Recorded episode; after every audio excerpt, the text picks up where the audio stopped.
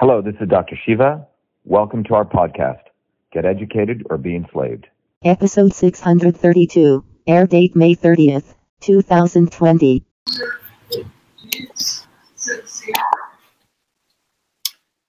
Good evening, everyone. It's Dr. Shiva Ayyadurai. I, it's um, been a long time. It's been probably about three days since I've done a, a video. I've been uh, extremely busy. As many of you know, I'm running for United States Senate.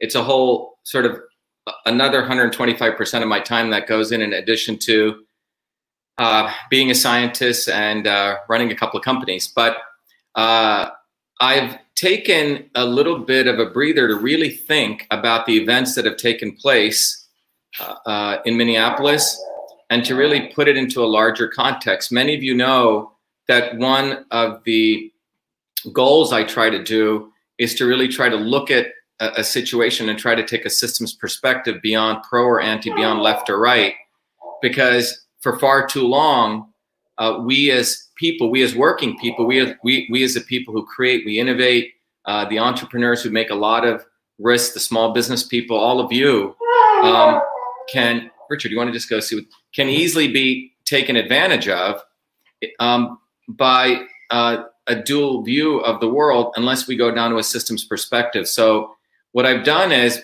from a systems perspective, given timely wise what's going on with the coronavirus, what occurred immediately before the coronavirus, what's occurring now, I want to give you a definition of what I call real racism that's what we're going to do. We're going to look at the events that were taking place b- before the coronavirus, which I'll summarize in one of the videos I did before. Then we're going to talk about what's going on after. And my goal is by the time I'm done with this, and we'll, we'll hopefully take some calls, I want to basically elevate this conversation to really understanding what is racism and how the deep state, how those in power actually profit from it. And if we don't understand what real racism is, we're all going to be taken advantage of. Uh, Richard's here. Richard's a good friend of mine. You know, I grew up, uh, many of you know, in India for a brief time when I was young. And then I grew up in working class neighborhoods in New Jersey among uh, people of color, uh, working class people. And Richard, where did you grow up in? Cambridge. Richard grew up in Cambridge and working class neighborhoods in Cambridge. And when we saw the events taking place with, you know, the cop and and and, and uh, uh, Floyd, uh, we had a conversation about it, and Richard and I think I think we converged on really an understanding what racism really is. And I want to share with you my personal experience um, beyond sort of the name calling people do to really go at the essence of racism. Before I do that, um, everyone knows I have to take a couple of minutes um, to let everyone know that I was I am running for United States Senate. And our Senate run, as many of you know in Massachusetts, is not some simple Senate run just to be a senator. Um, you know, I do not, or Richard and I, and, and uh, 99% of the people support our campaign. We're not Kennedys. We don't come from the upper crust. We didn't go to Harvard Law School. We're not lawyers. We didn't ever want to be in electoral politics. I entered this because I feel that the lawyer lobbyist class in this country is essentially destroying all of us. They were asleep while this coronavirus hoax took place. They're still asleep purposefully, allowing our country to be destroyed allowing a small set of people who are dependent, the 0.001%, and they want to move a lot of people onto the, what I call the reservation, which I'll talk about. I'll share with you statistics. And they want the rest of us who are actually the independent thinkers, uh, you know, rebels, revolutionary-minded people, small business owners, entrepreneurs, people actually build stuff. The independent class, they want to destroy us. And that's what this is about. And as a part of that destruction, they want us squabbling among ourselves. But let me just take a few moments to just share with you um, what our campaign's been up to, where we are, so I can bring you guys up to date. Um, if people go to our website, shivaforsenate.com, uh, everyone will notice on the upper left it says Truth, Freedom, and Health, which is really the slogan of our campaign. And as I mentioned over and over again, this is not just a slogan. There's a lot of um, real depth to this campaign. Truth means um, actually trying to find out how to execute real science to get to real answers. And that can only come from freedom the ability to debate, have open conversations without censorship. And as many of you know, I actually have a solution, which while everyone's whining, uh, you know, the president's executive order, I think it's okay. I think it has a spirit, but it's not going to solve the real problem.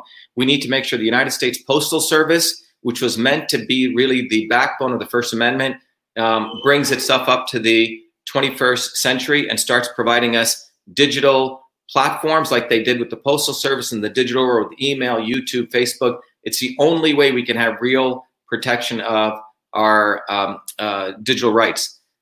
The truth is gonna, only going to come when we start practicing citizen science. And if you want over the calls, we can talk about that. But academia now practices fake science. And then health is our ability to really uh, take on real problems and uh, identify real problems and real solutions for our health. So when it comes to health, the real essence here is to boost the immune system. That's what we need to do, not focus on mandated vaccines or quote unquote vaccine safety, like these foolish people on the um, you know regulatory side, like the Kennedy clan want to do, the Kennedy Clinton clan want to do, to use the government to actually in a different way mandate to us how what's going to happen to our bodies. But ultimately, we need truth, freedom, and health. So everyone should go uh, to the website and check that out. Um, those of you, um, if you have friends, please have them go and volunteer. If you're in Massachusetts, volunteer to be part of our campaign. If you're outside of Massachusetts, tell people to volunteer. They can literally go to the site, sign up as a volunteer, um, or what they can do is they can also, if you're in Massachusetts, you can go pick up lawn signs. We give away lawn signs. These are all the volunteers all across Massachusetts. It's an amazing movement, people coming bottoms up. Uh, you can get lawn signs and bumper stickers. Those of you who are outside of Massachusetts can also take advantage of this. But one of the most important things that everyone can take advantage of if you're in Massachusetts or outside, if you support the campaign, whatever you give, 5, 10, 25, um, the recommended amount is if you give 25, I want to teach everyone how to think from a system standpoint. This ebook, System and Revolution, will give you the fundamentals of how to look at the world from a system standpoint. It's sort of 40 to 50 years of knowledge. Uh, it's sort of the Bible of systems thinking. What is a system? How to think about it. And then I give you a tool called Your Body, Your System, which I'll walk you through, which really allows you to use those principles to understand your body as a system, to understand your immune system, what are the inputs, what are the outputs, who you are as a system different from others. One size does not fit all. So you can find the right inputs for you. From and again, it's to teach you about systems. Um, those of you outside of the United States, you can go directly to yourbodyyoursystem.com and get it. You cannot donate to a federal campaign if you're inside of Mass, but if you guys want to get that, you can go there. But those of you US in the in, in Massachusetts, you can get it as a part of donating. But the tool really gives you systems theory and systems theory basically says there's three forces in the universe transport, conversion, and storage of energy. And when you answer these questions, this red dot symbolizes your system, which is your body type. And the black dot, you answer a different set of questions, will tell you how you're deviating from you. And then you can use the tool to really figure out how to manipulate inputs such as food and exercise and supplements to bring you back to you. Okay?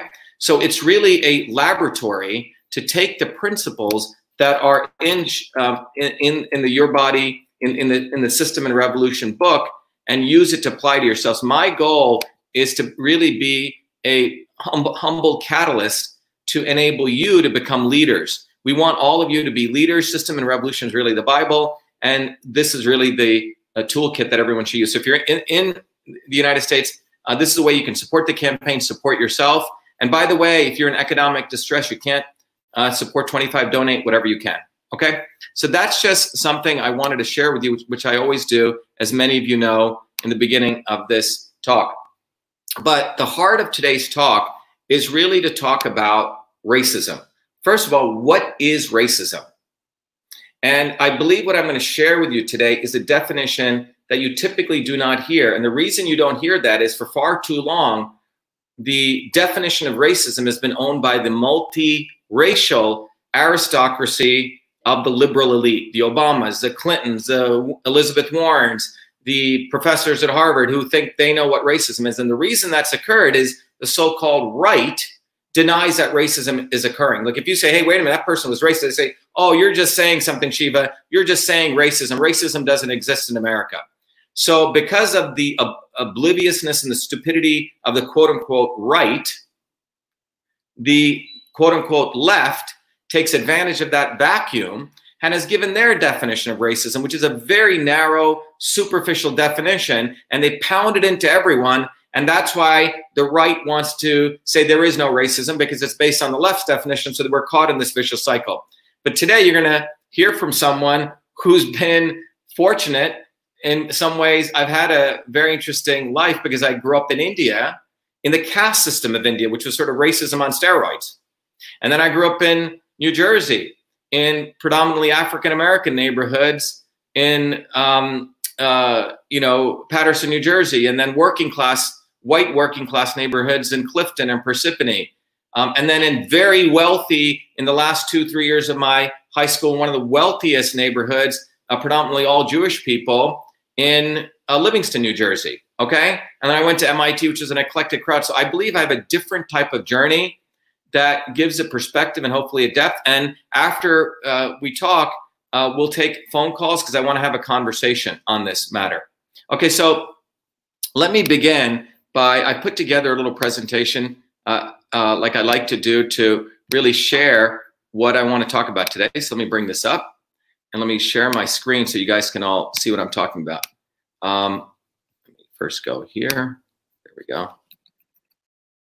And as I'm bringing this up, what I want to start with is really obviously everyone uh, is seeing what's going on in Minneapolis. You know, by now everyone is. I was one of my.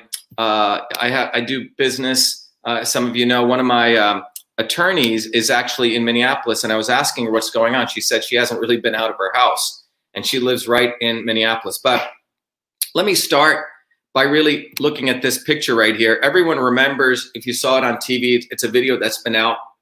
It's a picture of the policeman putting his knee on, um, you know, uh, George Floyd, and it's a very powerful image. But what I find interesting is that people are filming it I found it sort of interesting. No one said anything and went up and tried to stop them, which is another whole discussion we should have.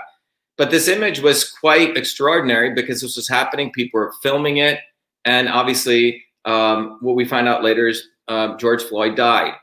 But it's a very powerful image because it's literally of someone pushing their knee to someone's neck. It's about total oppression.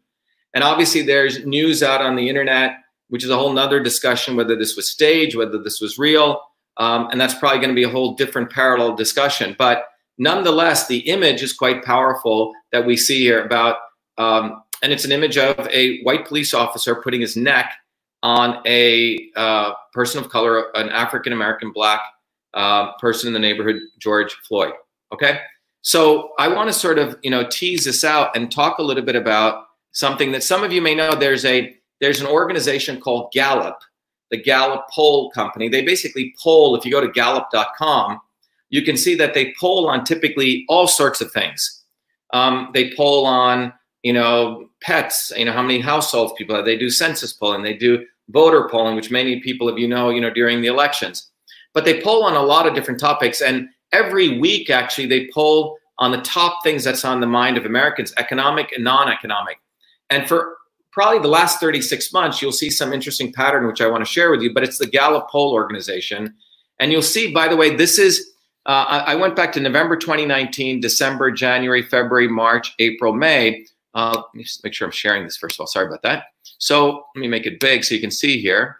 Um, what you can see here is uh, these are one, two, three, four, five, six, seven. So I'm looking at seven months, and these are economic problems that they're identifying. This is basically, they do calls to households to figure out what Americans have on their mind. Okay. And what you see here, the number one issue Americans are thinking about is economy in general, um, unemployment, and the gap between the poor and the rich. Those are the three top issues. And they've been pretty much the same for one, two, three, four, five, six, seven, eight months. Okay. Now, when you go to the non economic issues, what you'll find is coronavirus starting in March, obviously took the number one issue. Number two was government government slash poor leadership, which has been number two. And number three, which used to be number two, has always been race relations. Okay, so this um, number two or number three has never changed. So the point being that Americans, um, according to the Gallup poll, and you can look at that poll, it goes back almost 36, 48 months. Race has always been either one or two.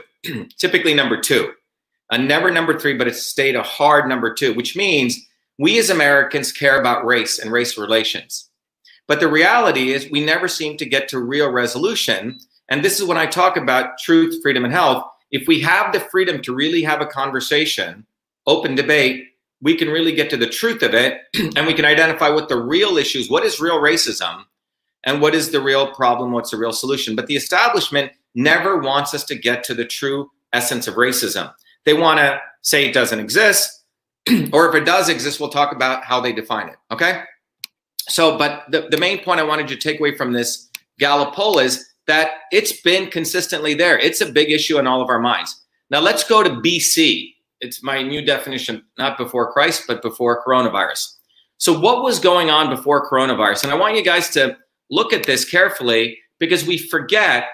If you go back to November, November, which is about, what is it, six months ago? December, January, February, March, April, May. Wow, six months have passed by. But if you go back to six months ago, this comes right from um, a VOA News, and you can see right before in November, there was protests taking place all over the world, all over the world. You can see right here in over 16 countries, and I want to summarize them. There's protests taking place all over the world. You have protests up here in China and Hong Kong. You have protests down in Indonesia. You have uh, protests. I'm sorry, up in uh, uh, parts of uh, Russia over here. You, you. I'm sorry, um, uh, China. You have protests all over Latin America. You have protests over here in the Caribbean. Um, you have protests pretty much everywhere, all over Europe, Africa, etc. And this is just a summary of them. For example, in Algeria, you know, there was massive protests. Three million protesters were out there because of the complete uh, corruption that was taking place. A uh, the president was trying to get a fifth term. Okay, he was trying to get stay in power over and over again. In Bolivia, uh, there were massive protests where people were killed because people felt that there was election fraud, again, corruption.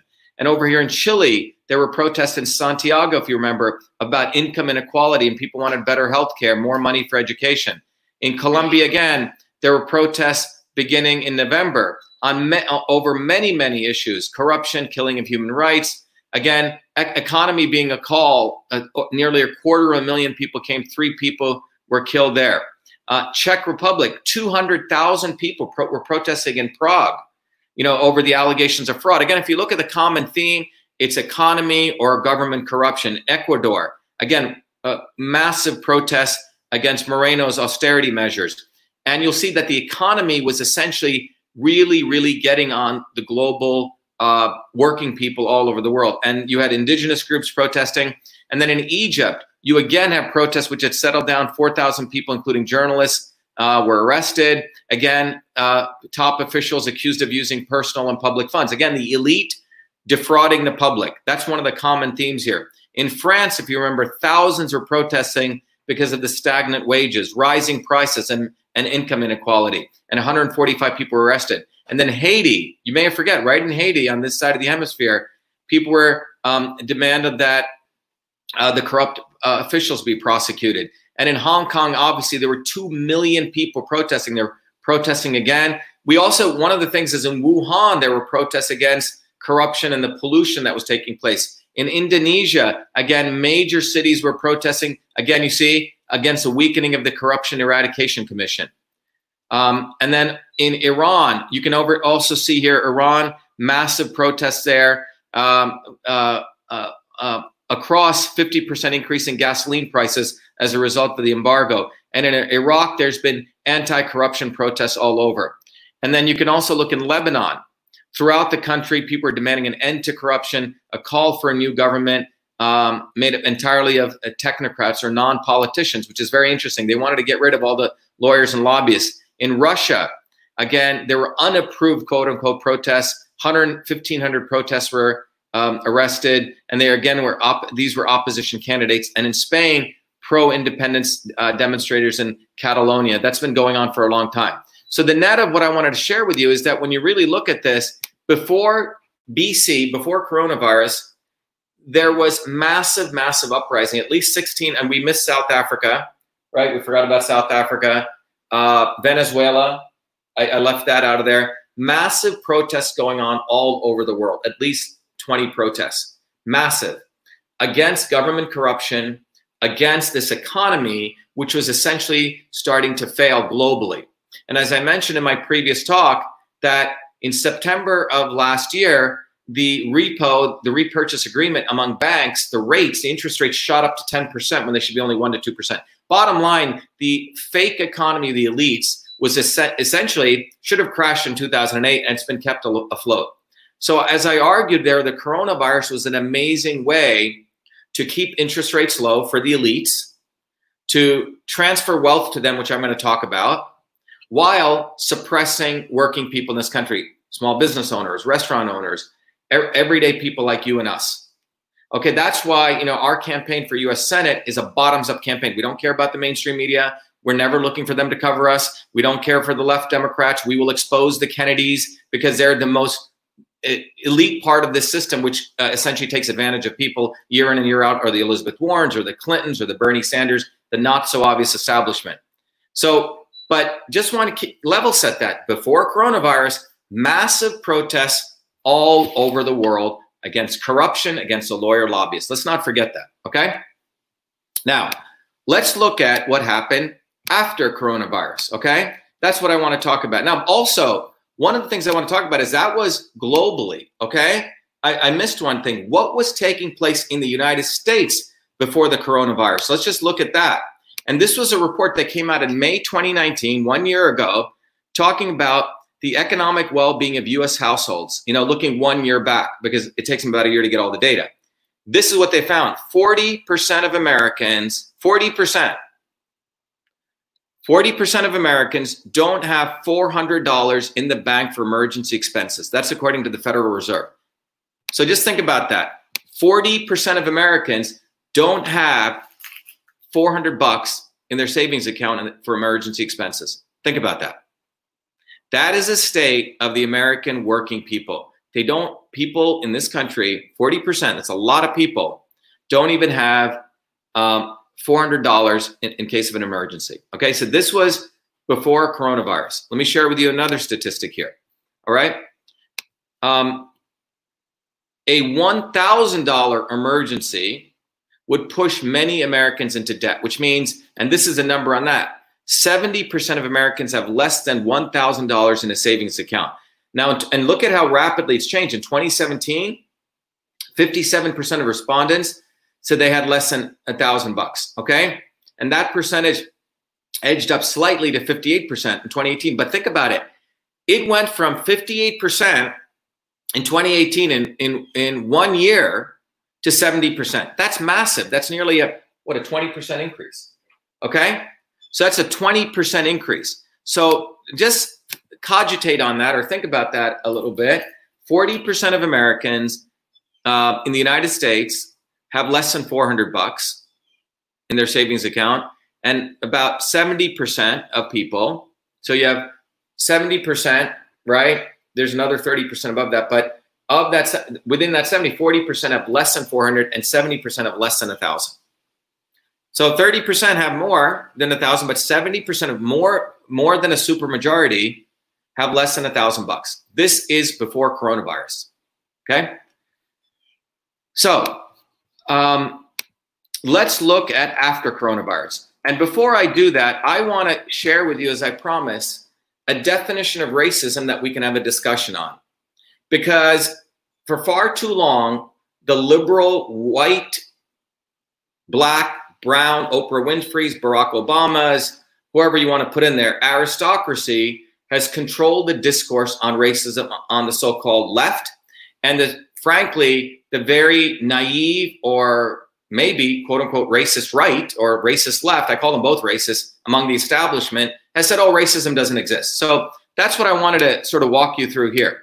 So on the one hand, you have the right, quote unquote, right, I put double quotes, okay, says race doesn't exist. And the left says their definition, the de- so because the the right is very, very stupid about this, uh, the left uses that stupidity to uh, uh, that vacuum to define what racism is. Elizabeth Warren's or the Barack Obama's, and what they've done uh, after civil rights, which, by the way, civil rights never really solved fundamentally anything because the people like the Kennedys brought in people like Martin Luther King as their, you know, their anointed one. They never built the civil rights movement, never built infrastructure bottoms up in inner cities for blacks and whites and hillbillies and poor people everywhere. What they did was they anointed Martin Luther King. They imposed him as the high, I have the dream. That was a great speech, etc.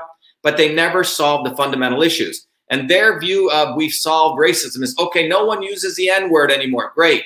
And we all have affirmative action. Would actually pitted poor blacks against poor whites. That was what the liberal aristocracy did. They defined racism by, you know, these two, you know, two sides of a wall. Don't use the N word. And this is sort of the, the, the, what they really simplified it to. And if you're for affirmative action, then you're not a racist. Okay? Let me tell you on a personal note, you know, when I grew up in, in India, uh, you know, there was a caste system. We were considered the bottom of the bottom, the deplorables or the untouchables on the bottom. My family was supposed to be coconut pickers, boxed into particular roles. That's what the caste system did. Thank you so much, Jennifer, for donating to the campaign. And so, by the way, uh, Jennifer, thank you. But please take advantage of the book, learn about systems, use your body, your system. Everyone, please go to Shiva for Senate, get those tools because I want everyone to become leaders in systems thinking. But anyway, so when I grew up in India, there was a caste system. And the racism, the hyper racism I experienced was bucketing everyone. Oh, you're from that caste. You guys are supposed to pick coconuts. You get water given to you in a different cup. When I came to the United States, I settled in Paterson, New Jersey, completely segregated, pretty much all black people. And what I experienced there was American segregation since the 1970 Vietnam War is still going on. You have sex, drugs, and rock and roll. And then I went to Clifton, which was a great city, a lot of uh, working class people I learned a lot of stuff from. And I used to be called Smokey, the N word, darky. But I got to tell you, I never considered that racism. Some people would, maybe it's lowercase racism. I just thought that was ignorance. Okay. I remember being uh, in second grade and my second grade teacher put me in front of the class because I was the Indian kid.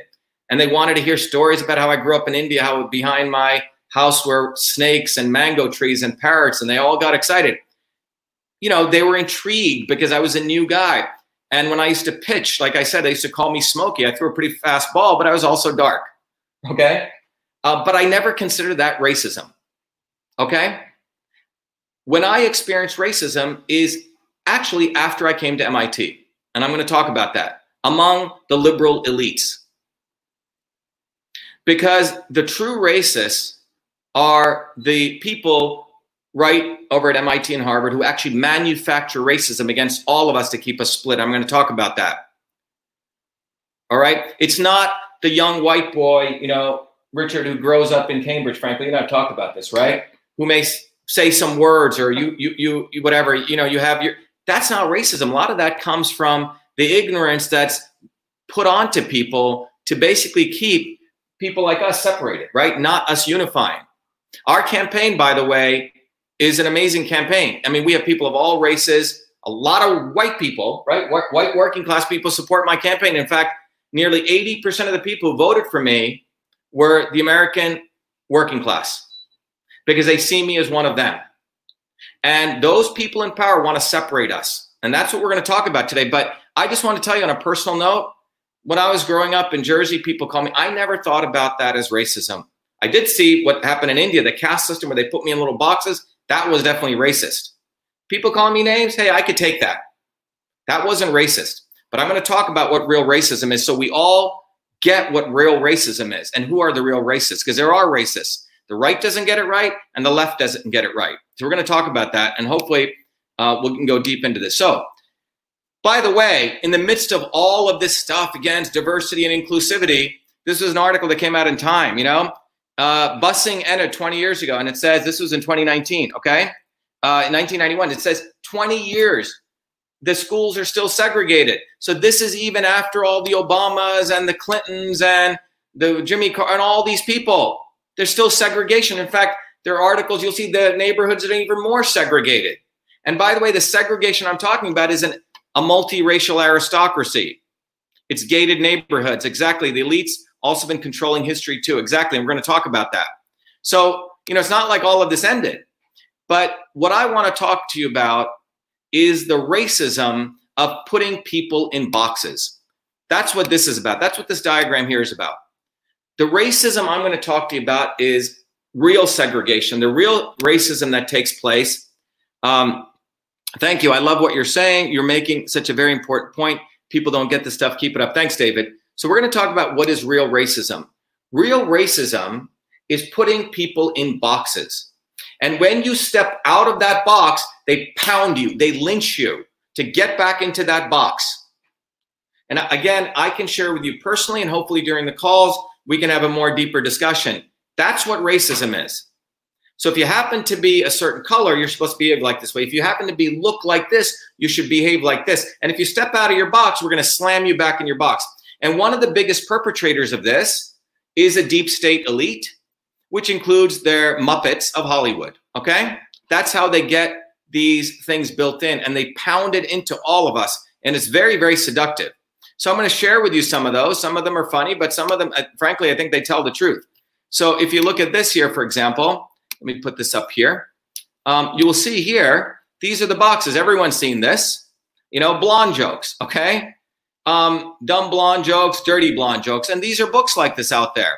And basically, one stereotype is if a woman is a blonde and she looks a certain way, she surely can't be a scientist or she can't be this. She is only suited for certain roles, right? That's one type of putting people in a box. Okay. In, me, in my view, that's a form of racism. What do you think, Richard? It's a form of racism. And this is why um, people, uh, you know, white working class people, they that's why the, the, this race definition gets really confusing. We're talking about that, right? Yep. Because because if it's just black and white, we, we lose the essence of who's doing this. Okay. So let me go. So this is something that happens, you know. Um, look, when I when I was at MIT, there was this uh, a friend of mine, uh, one of my fraternity brothers. He came from the South, great looking guy. He played sports. You know, he was a star ski player, spoke very slow from the South. People thought this guy's stupid. He's from the South. Well, guess what? He ended up getting his MD, his PhD, and he is one of the leading guys in the world on uh, research in uh, you know uh, neuroimmunology. Okay, but people are taught with these certain scripts. You must you talk like this and you look like this, you must be this. Anyway, um, that's an example of it. Um, this is a thing that people have always seen, okay? African American people all eat watermelon, right? Or the Al Jolson thing. And this is where people paint their faces black. But th- these are two things that are pounded into us from the time we're born, right? These are symbols of African American. And obviously, we've seen this, right? People making fun of uh, Asian Americans or everyone who's Chinese must be a kung fu fighter, right? almost almost do kung fu. Seriously. Um, or you know, rednecks, right? You know, the Joe Dirt movie. Or if you are, or if you are uh, one one of our volunteers, um, Jeremy, you know, he says, you know, everyone thinks I'm a redneck. Everyone thinks, you know, I, I, must be a Klansman. And and that has also been put in. You look a certain way, you must, you know, also be a member of the KKK, right? You surely can't be white from the South and care about others. And this has also been pounded into people on uh, the racism against white people. And, you know, as an Indian, I can share with you, you know, all Indians must work in convenience stores, right? Or Apu. And if, I think they took this character off, okay? Which was sort of unfortunate because it was, it's almost a reverse form of racism in my view, okay? Um, or, you know, either it's this image or it's a Taj Mahal and everyone in India must meditate and you must move your head right to in left to right um, etc. And then there's also the symbol of what does it mean that you're a smart person, right? If you're smart, you must look all screwed up looking, all unhealthy looking, sort of ugly with your pocket protector. That makes you intelligent. And that image is one of this, uh, you know, uh, right here. And this very stupid guy, who's, by the way, knows not very little about science, this idiot, um, you know, he believes climate change is taking place. He believes CO2 is a pollutant and th- I mean, there's not that much different between this these two fools here. Okay, but this is an image that's put forward. Okay, so I want to share. Then I want to share with you something personal. I've talked about this, but the images that I just shared with you um, are images that are burned into us. What is it? What does a black person look like? How do they behave? What does a Chinese person look like? How do they behave? What does a smart person look like? Okay. And if you step out of those bounds, you are not allowed to do that. Okay. If you do that, you must be shoved back. You must be lynched back, back onto the plantation. And what I experienced in 2012 and 11 was that I didn't experience that growing up in Clifton, in um, you know, in Parsippany, in in in in Paterson, but I did experience that in Cambridge, Massachusetts, in 2011 and 12. Some of you may know, you know, as a 14 year old kid, when I was growing up in Newark, New Jersey, I was working as a research fellow in um, Newark, New Jersey. I worked very hard as a 14 year old kid. I was doing research on sudden infant death syndrome. And while I was working there, I was given another task. As a 14 year old, I was treated as an equal by my quote unquote white scientist counterparts. They didn't treat me differently in Newark. And I was asked to convert. Some of you may remember in the 1970s and 78, every in all these offices was always a secretary woman. She had the inbox, outbox of folders. She had this thing called the inner office mail system. She had a typewriter. She'd write this thing called a memo to, from, subject with the carbon paper. They would put it in these envelopes. This was the inter-office mail system. If you were going to hire someone, you'd write a memo, you'd, you'd attach their resume with a paper clip, you'd make carbon copies, you'd put it in these inter-office things, you would send it out through these pneumatic tubes. This was the inter-office mail system of the 1970s. As a 14-year-old kid, I was given the challenge of converting this entire system to the electronic version. As a 14 year old kid working in Newark, I, I was, um, uh, I, I think I've been in this country seven years. I converted that entire system in 50,000 lines of code. And we're not talking simple text messaging. And the racist Wikipedia will come to them, one of the most racist organizations in the world. Um, we'll come back to them, but I converted that entire system to the electronic version. And every feature, inbox, outbox, folders, blind carbon copy, attachment, and I called that system email. So not only did I write all the code, I named that system email because the operating system only allowed five characters. And there it is email. This is in the Smithsonian. And then here it, here it is documented when my teachers came to witness it. And this came out in the local newspaper in 1980. And not only that, when I went to MIT, the president of MIT told me, Shiva, it's too bad you can't patent software, but you can copyright it. Patent laws had not caught up. So by myself, I didn't have parents like Bill Gates' father, who was a lawyer. I did it on my own. I got the first US copyright.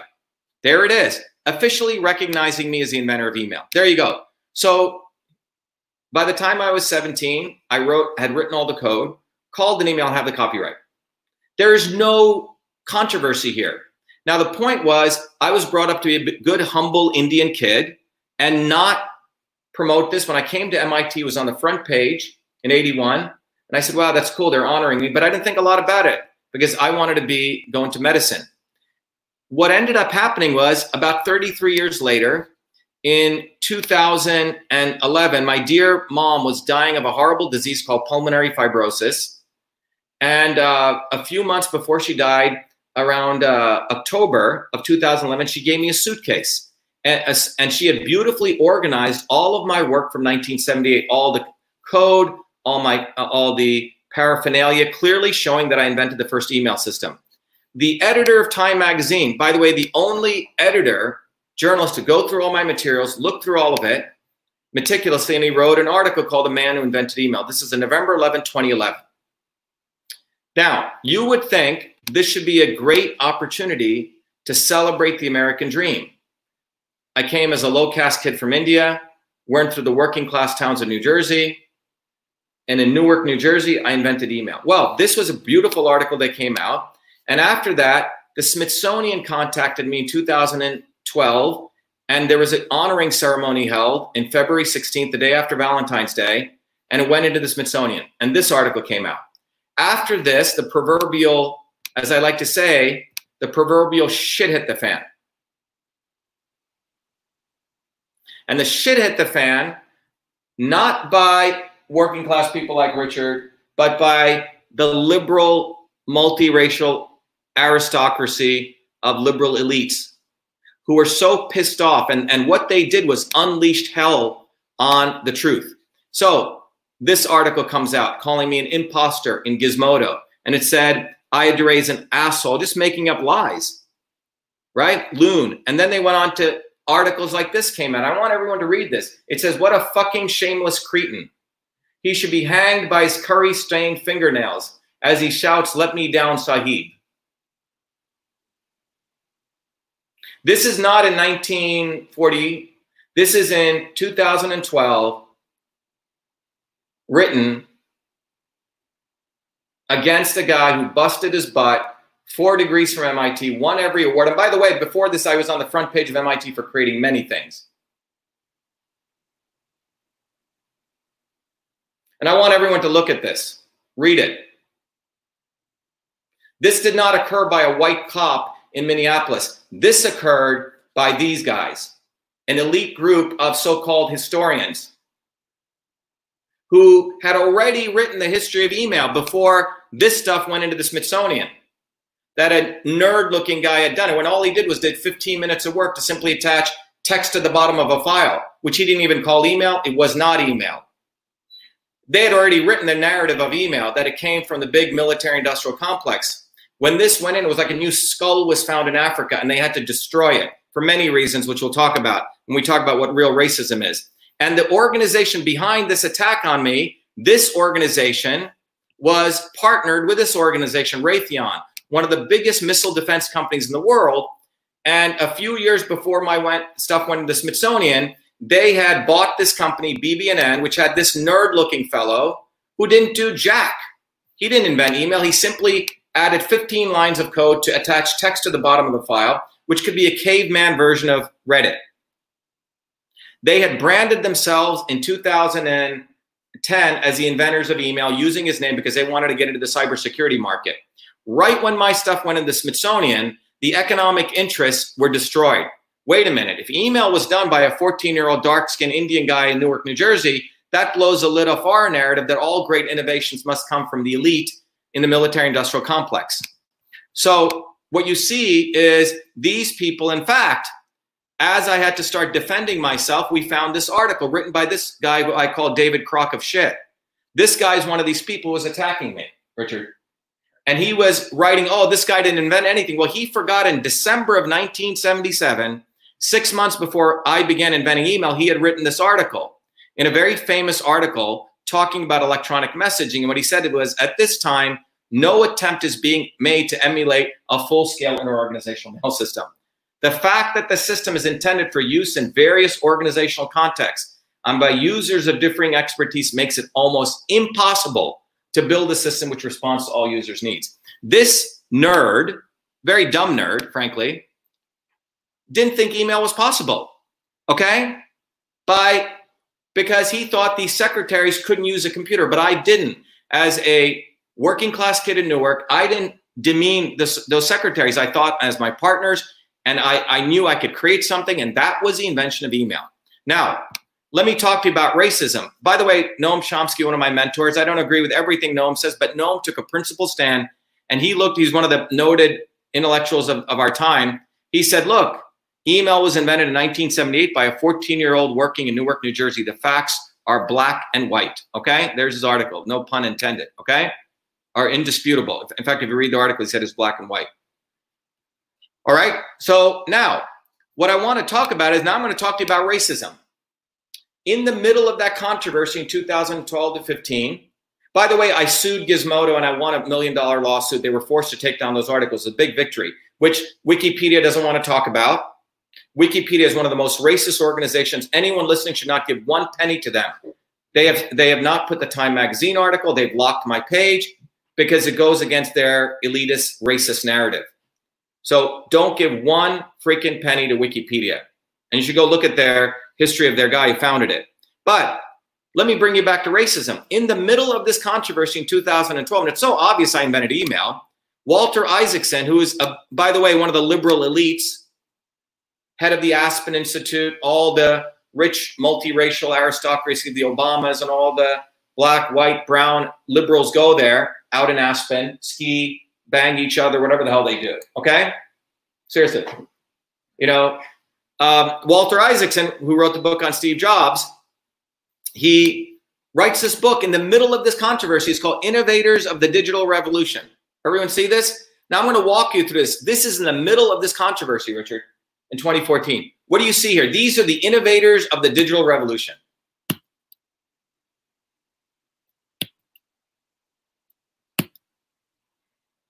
What do you see? Oh, bunch of white guys. But no, it's better better than that. One white woman. Okay? So, according to Walter Isaacson, who there's no people of color, there's no brown people, no no one who contributed to the digital revolution and I invented the first email. He doesn't even want to talk about email because it would expose the fake inventor of email. This is racism. And let me tell you why. Not because it's against this skin color, it's deeper than that. It is against skin, but it's deeper than that. And who he attributes to the invention of all great things is this guy. He was a former president of MIT, Vannevar Bush, who's a guy who created Raytheon. And in Isaacson's book, he says that all great innovations come from the military academic industrial complex, which means a triangle of the big military, big academia, and big corporations. And in that triangle, these are those people. By the way, just to be clear, I'll read you something that one of my mentors wrote, Dr. Michelson. You see, when I was at MIT, it was great. Dark skinned Indian guy. I was on the front page of MIT. People can go research for inventing many things, winning many awards, Richard, and those of you know. But when this story came out in 2012, and I was not willing to walk away saying, no, no, yeah, I did invent email. This image for that liberal aristocracy of that brown skinned Indian kid in Newark, New Jersey, work, doesn't fit the narrative. You see, I'm not part of that that club anymore. And by the way, this also included at one point a guy like Philo Farnsworth, a white kid in Franklin, Idaho, who invented TV. Exactly. So the issue is all great innovations must come from the elites, and it surely cannot come from this image. Okay? And that's what I mean. What I'm talking about is this is about keeping people in boxes. You see, good Indian guy, does well. Yeah, he can be. When I'm at MIT, I, you'll see I was on the front page of Technology Review when I created EchoMail, front page when I won the Fulbright, front page for inventing. But when I said that I invented email before I came to MIT, then you have to unleash the racist hellhole. And racism I'm talking about there is I was no longer in their box. You know, Indian guys are supposed to spin their head, you know, be good and not be good, bad Indians. I was not willing to be a good Indian and say, no, no, I did invent email. And I want to read you before I go to bring this thing back. I want to read you something that, um, by the way, if anyone wants to go to a great website where we documented all this, I'm going to share the screen here. People should go, if you want to go to whoinventedemail.com, site that we created after we won, who inventedemail.com. Okay. It's a site off of the inventor of email. Type in whoinventedemail.com. And if you go to that site, it's a great site. It is very easy for anyone who wants to question the facts about the invention of email. I encourage you to go there. Go to this site, and it really says, What is email? And it says, and you can go read it, but one of the documents has got all the facts about the six facts of email. What is email? It's not the simple exchange of text messages. They thought it impossible. I created it. This nerd over here didn't invent email, didn't really do much, frankly. Okay. And and these are all testimonials from some of the leading people who've looked at all the records. You should go see this. But one of the important documents that it's here is written by my mentor, Dr. Michael. It's called, uh, I'm sorry, it's not this one. Let me go back. It's um, it's this document here. It's called The Invention of Email in Newark, New Jersey. And I want to read you this there's you can read the abstract. It's very well written, okay? And let me blow it up here a little bit, okay? It says the invention of email in Newark, New Jersey reveals fundamental truths about the nature of innovation and exposes a quote unquote histories and propaganda of the golden triangle of the military industrial complex, whose multi trillion dollar brand advertises itself as a source of all revolutionary innovations. All right, that's what it says that they are the source of all things. Big academia, big military, big industry. Such propaganda are constructed and packaged by those consecrated as historians, quote unquote, who hone this branding to brainwash humanity that war brings good things to life. The cabal anoints and exalts its innovators, predominantly whites, like you saw in that book, and a few persons of color who pledge to its hegemony of innovation. The indisputable facts of the invention of email 1978 by Shiva Ayyadurai, a 14 year old dark skinned lower caste Indian immigrant prodigy working as a research scholar at the University of Medicine and Dentistry in Newark, New Jersey, defy such histories. The boy's invention, the first electronic system replicating the complex and myriad function of the inner office interorganizational paper-based mail system, inbox, outbox, memo, address book, etc., which he named email, was the first to do, by the way, was motivated by his desire to create and to do the quote unquote impossible. Email was invented, and everyone should listen to this, to digitize the entire system of civilian office communications and not just to exchange text messages reliably for military battlefield communications. Email was the first end user software application that made the digital revolution accessible to ordinary people who had never expe- experienced a computer keyboard or terminal. Ayyadurai's evolution as an inventor and scientist continued far beyond email to his completing four degrees at MIT, receiving acclaim, worldwide acclaim, and being exalted as an innovator during his 33 years at MIT while within their triangle. This is what I want people to understand. When I was at MIT, I won all sorts of awards. I was a good Indian then. He served their needs as a penultimate ambassador and quote unquote model minority to enhance their, meaning MIT's image of inclusivity, diversity, and equality. However, when the Smithsonian requested and obtained artifacts documenting email's origin in 78 in Newark on February 16, 2012, and when Ayyadurai accepted this great American honor, he unwittingly pitted himself against their brand, which means the brand of the military industrial complex. You get that? The cabal, the deep state cabal in this case, unleashed disinformation, claiming email was created before 78. When these claims were debunked, and Ayyadurai continued sharing facts, the attacks escalated to a public lynching, revealing an insidious side of racism. And I really want everyone to re- listen to this. This, if you can get this, you will really understand at a deep, deep level what racism is. Okay, so I want everyone to get this. Okay, let me see if I'm on that. Um, I think I'm, uh, uh, let me, I think I'm sharing the wrong screen. One second. Let me share the right screen here so you can see this because I want people to really get this. Okay. So this is what it says. The cabal, when these claims were debunked and Ayyadurai continued sharing facts, the, es- the attacks escalated to a public lynching, revealing an insidious side of racism, which exalts persons of color when needed. Means, you know, and expels and annihilates them when they challenge false histories and propaganda. Email did emerge from a collaboration, but not from their triangle, which is of the military industrial complex, but organically in a local and indigenous ecosystem of a small medical college where a brilliant young boy, committed teachers, a loving family, and a dedicated mentor solved the civilian problem, exemplifying countless other innovations across millennia, inspired to advance life, not retrofitted from technologies intended to maim and kill, which is war. Such histories are deliberately not documented to perpetuate lies that war is good and to mask its rapacious profits. Documenting the invention of email in Newark, New Jersey, therefore, is a historical imperative towards breaking this diabolical trance to reveal a fundamental truth. Innovation can occur anytime, any place, by anybody, and war and profit are not its necessary and required impetus. This is the truth, okay?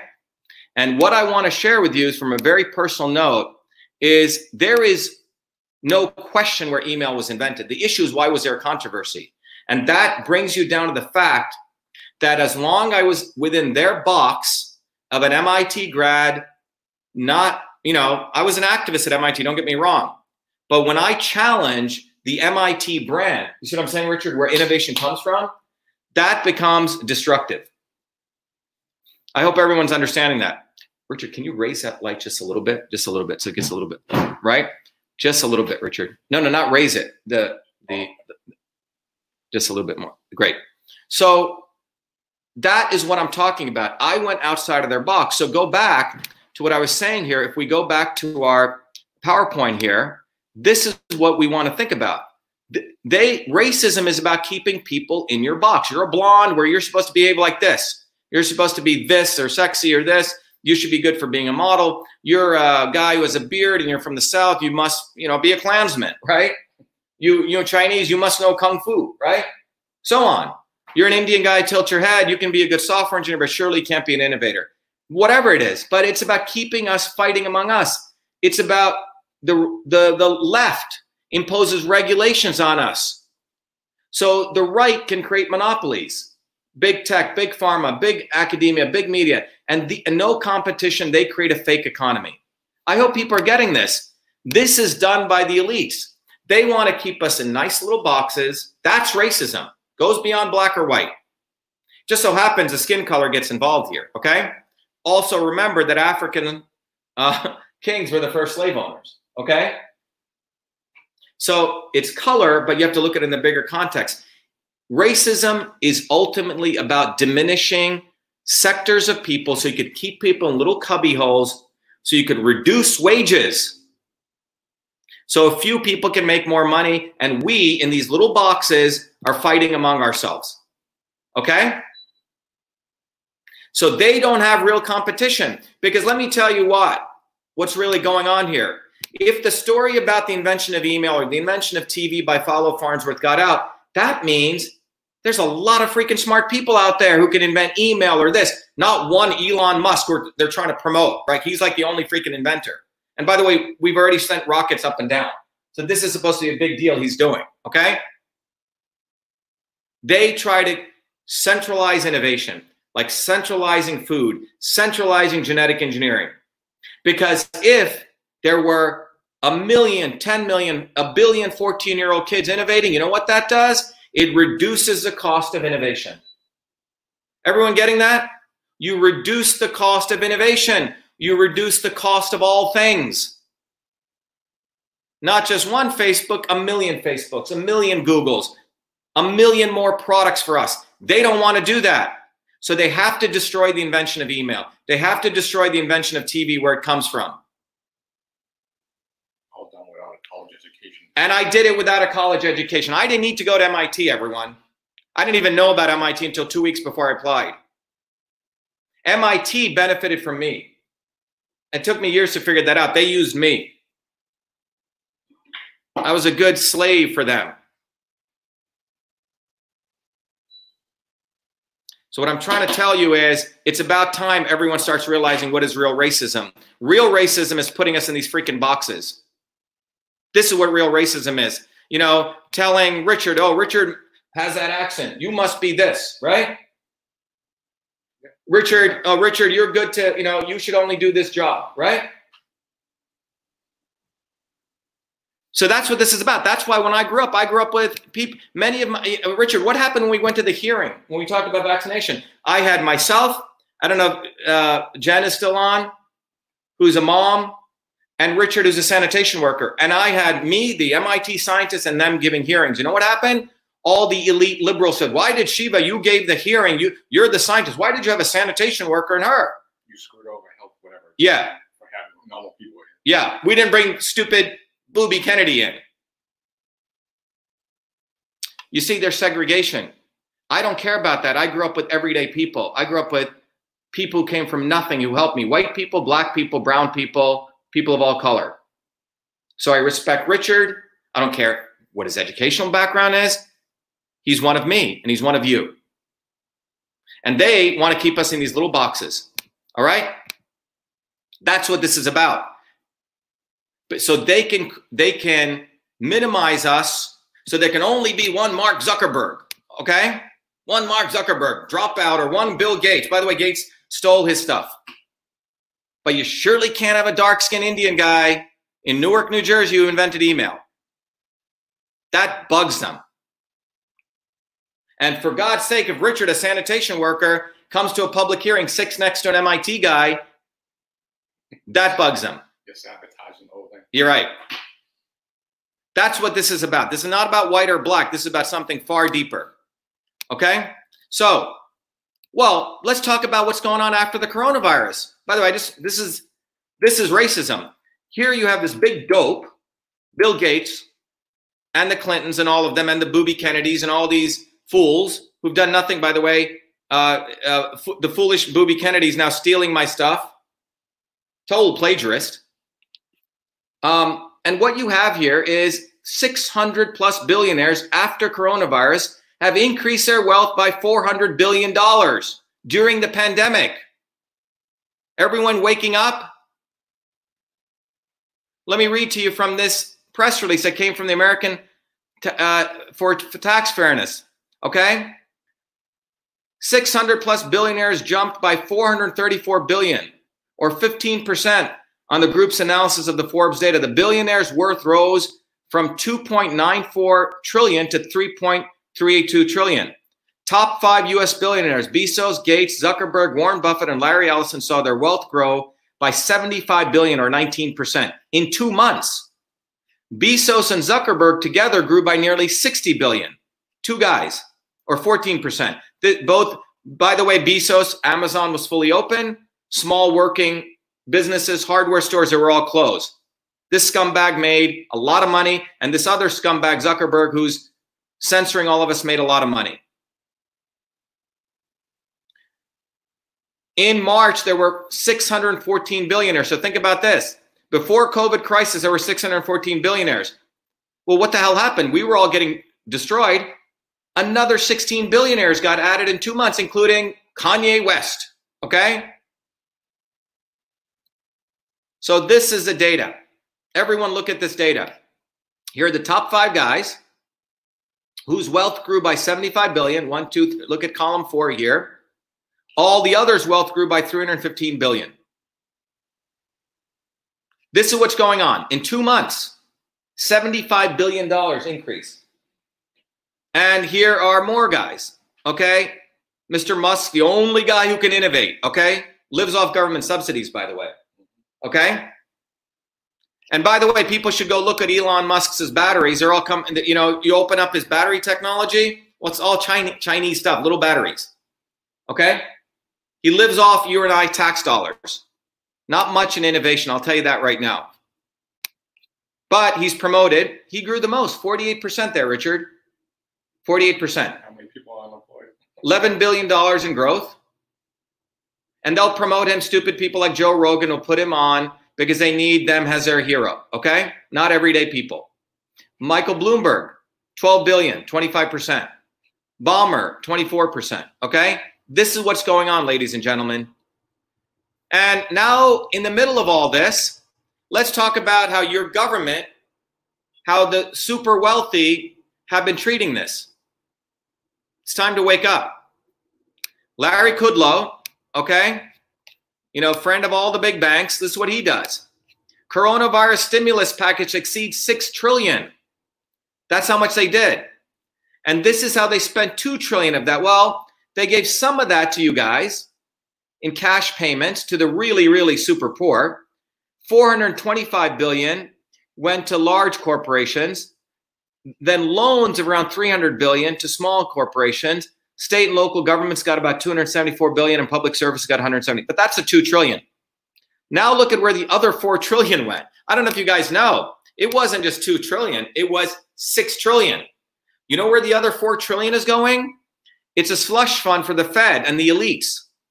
They're giving it to their buddies on Wall Street. And where are they giving it? Well, here's one example. The Fed must now buy junk bonds. So what they're doing is, remember, many of these big corporations were in the shithole.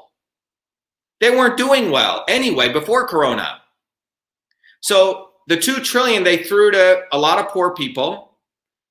You know, not the lot of small businesses. I didn't get any. You didn't get any. They gave it to the ultra poor to buy them off. But they have another 4 trillion in stash and they're going to buy junk bonds from all these companies. You can raise that a little bit more, Richard. A little more. They're buying a lot of junk bonds. Yeah, that's good, Richard. A little more. Yeah, that's good.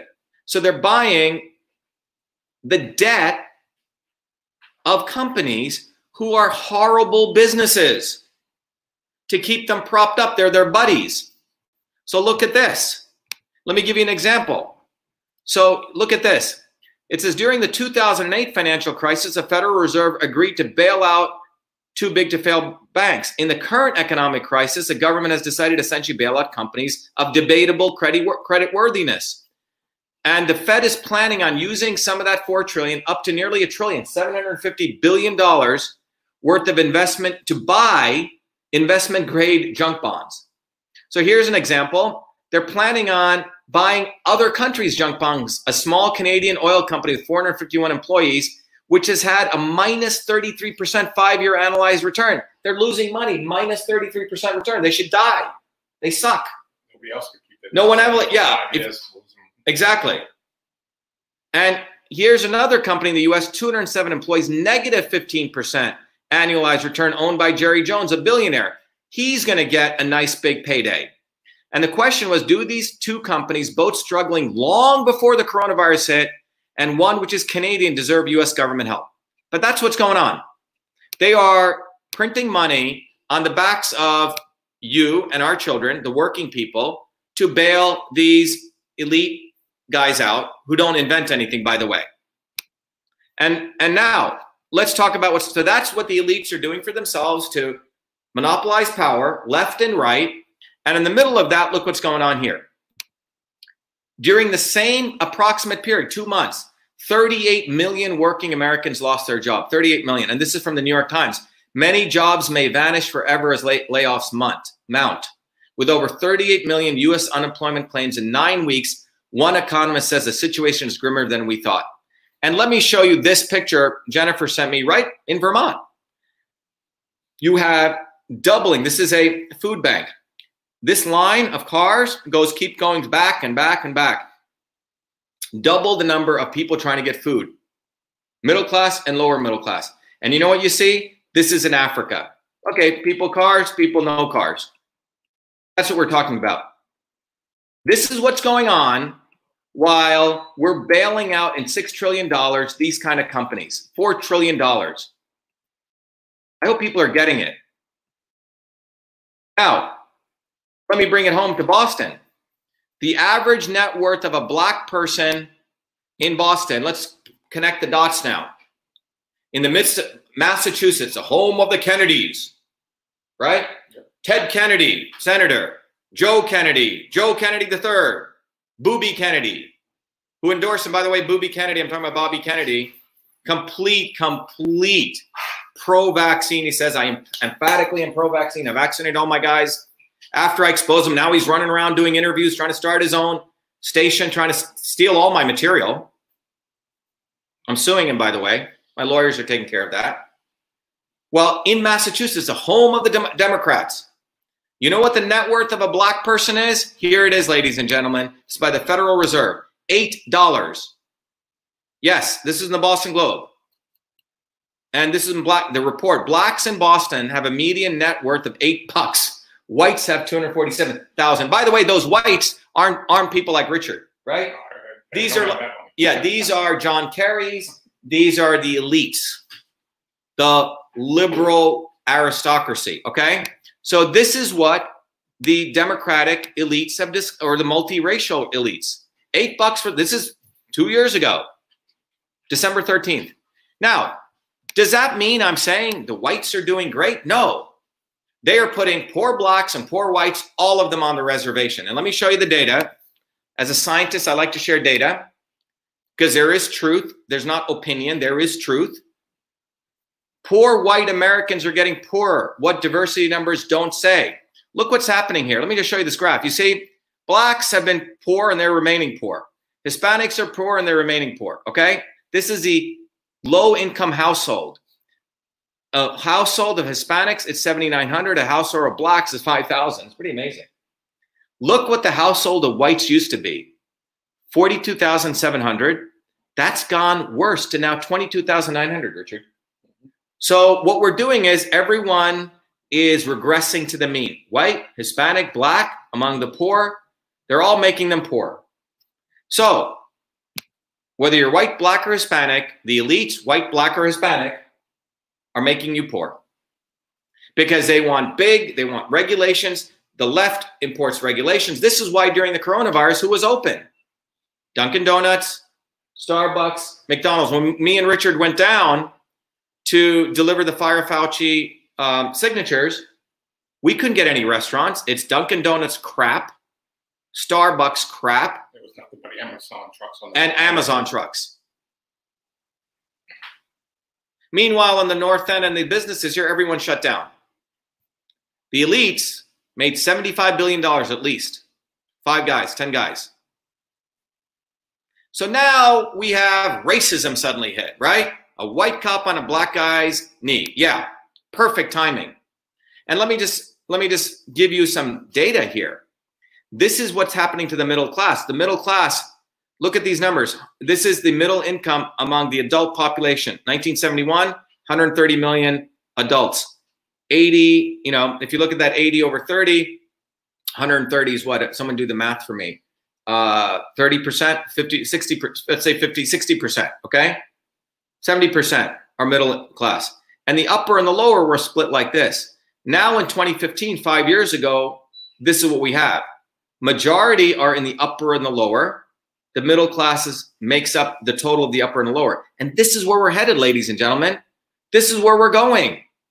A shrinking middle class, the independent thinkers, the entrepreneurs, the small business owners, the skilled workers, massive amount of the lower class. These are the food stamps, welfare, state owned. Give them money. Here's your cannabis.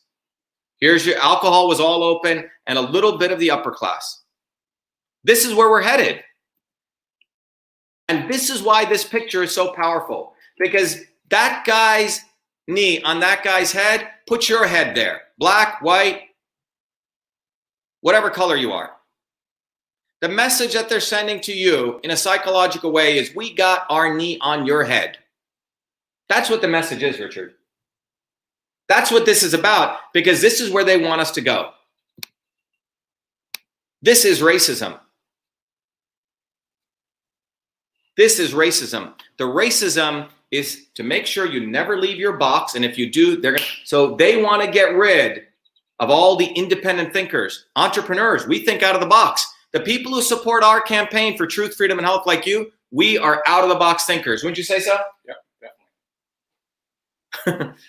They don't want people connecting, oh, well, with freedom, you get truth, and with truth, you get health, and with health, you get this, and I can think of my, my body as a system. They don't want that.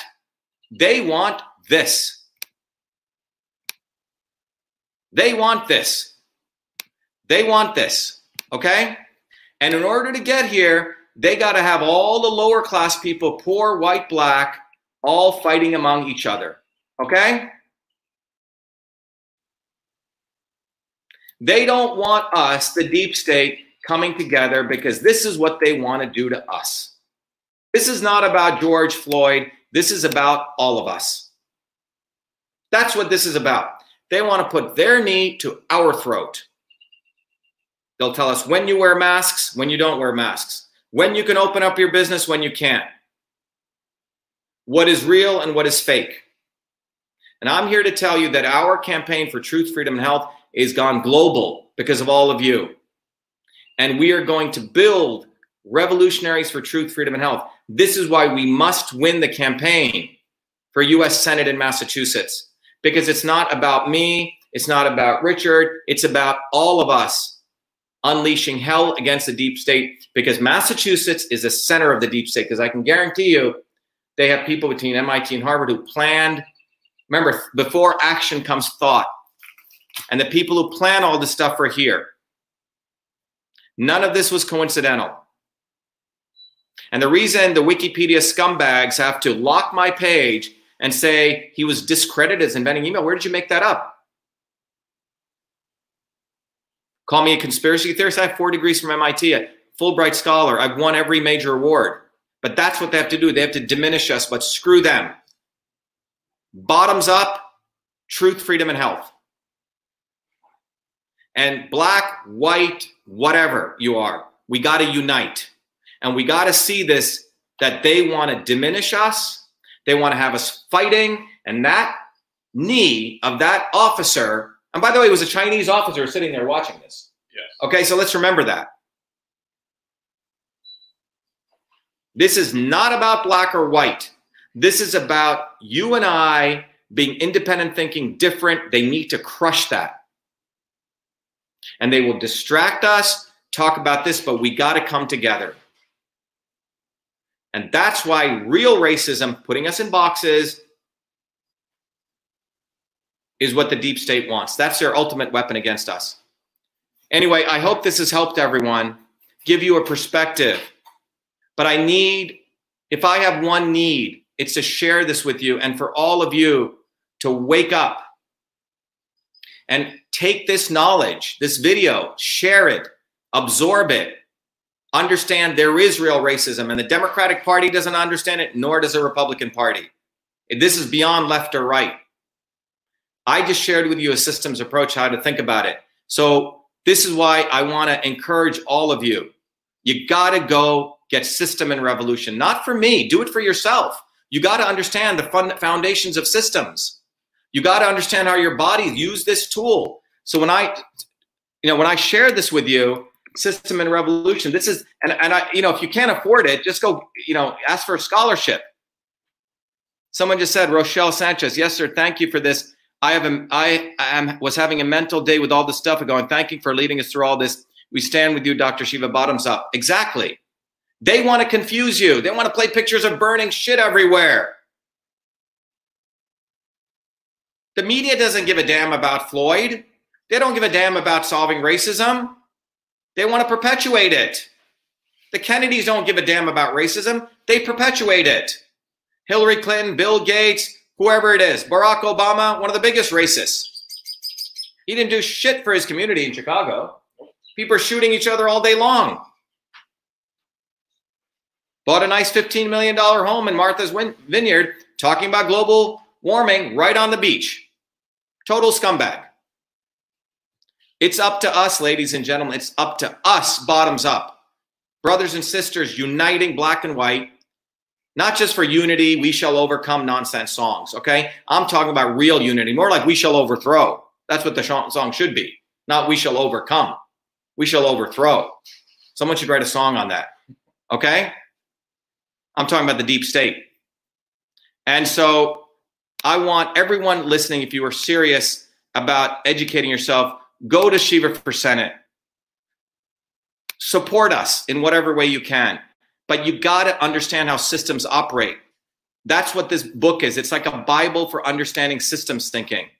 That's what system and revolution is. Understand how your body works so you can start taking care of your immune system. If you're in the United States anywhere, you can get it, donate 25 or whatever you want to do. If you can't donate 5 or 10 or ask me for a scholarship. It's very affordable. And if you're outside of the United States, directly go to your body, your system, directly. And this is a way you know, you can support my work, what I'm doing, but you can support you in understanding how your body is a system, how foods and all these things bring you back to you. I'm going to take calls. It's 826. Again, Jen, if you can put my phone number out there, which I do. uh, people think I'm crazy for doing that. Richard, can you just give me that towel? A little bit sweaty. Uh, it's 617 631 6874. Thanks. But anyway, if there are not any questions, it'll be an early day for me and I'll be fine with that. Let me make sure I didn't turn off my ringer. Sometimes I do that. When will audio be available? Someone's calling here. Hello, this is Dr. Shiva. How are you?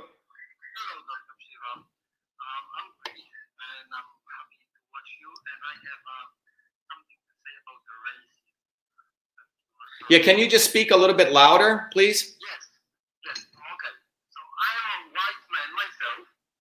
I came from Poland, and I am married to black woman, which is African American slash uh, Native American uh, of descent coast. And putting those things during the lifetime with her, even before I was married. Can you raise it? Her, I noticed the enormous ignorance that is me, I think, by default, white men. So I had the situations with her before I got married when she told me, I'm being followed in that store. The security people are watching my back. At the same time, some white people there are stealing and they're not paying attention to that because they're white and they're pointing at me because my color of skin. Now, you have been um, announced publicly that you have been inventor of email. I would like to go back to 1800s, for example. In 1872, we had a man, and Elijah McCoy. He invented the automated oiling system which probably from this invention today, in every single vehicle right now, we have automated oiling system as, as we know it. He was black man, and just because he was black man, there was there is never ever mention of that. That actually black men happen to be inventor of such thing, and there is way more of that kind of things in history. So me as a black man, uh, sorry, as a white man, I can see very well that is being done, and at the same time, I'm watching my white bosses, my white Polish descent co-workers being totally racist and not understanding what I'm saying. I, I had my boss saying, there is no racism, what are you talking about? And which is really crazy, because myself, before I met my African American, Native American wife, I wasn't aware of that. Right. Not capable of seeing that. So that, that, that's my, my, my take on that. Yeah, I, you know, um, thank you very much, by the way. I, I'm just going to thank you. I have another call coming, but I'll repeat what you shared with people, but I really appreciate your observation. Thank you. Where are you from, by the way? I'm from New York City, Midtown Manhattan, and by the way, my wife, Yeah. she's, a, she's an actress, and I guarantee you, you have her on the Oh, really? Okay. What's her name? Yeah. No worries. Okay.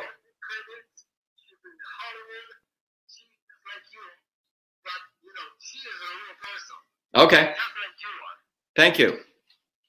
Well, listen, thank you so much for sharing that. I just want to share this with people. Hold on.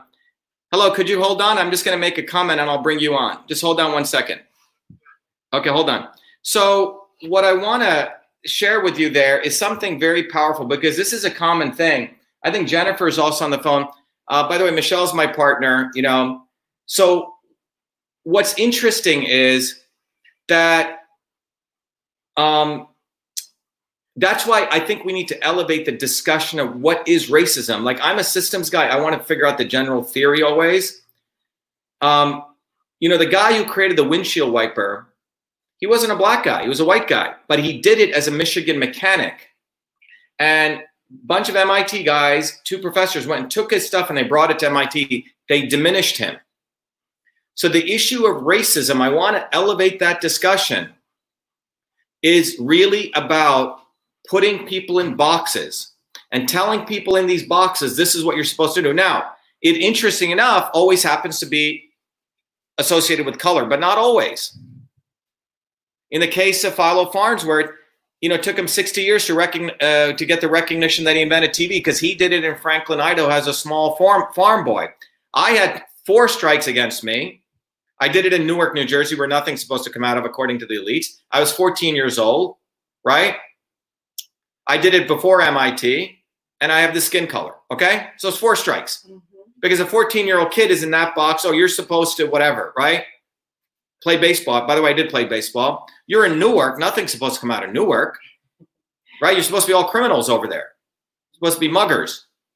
And then you're you're an Indian guy. Indian guys don't do that. They they like work at 7-Eleven. Okay? Or an IT. or an IT.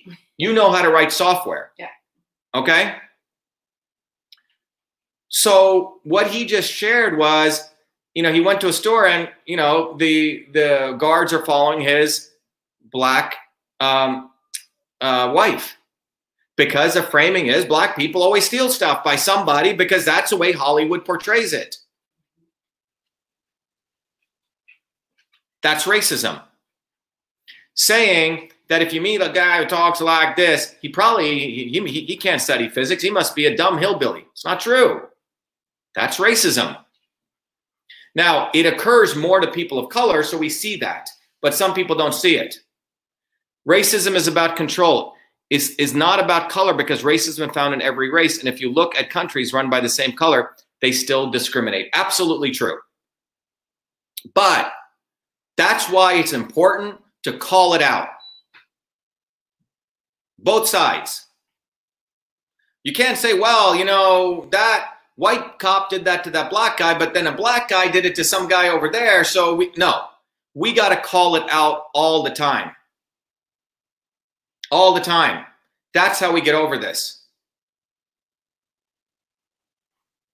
Hello, Dr. Shiva. Thank you so much for your well explained explanation of what I have thought about for many years. I am told I'm thinking too much. I'm a conspiracy theorist. I'm aware and awake to so much of this. You have really enlightened me to more stuff, and I was not aware of it.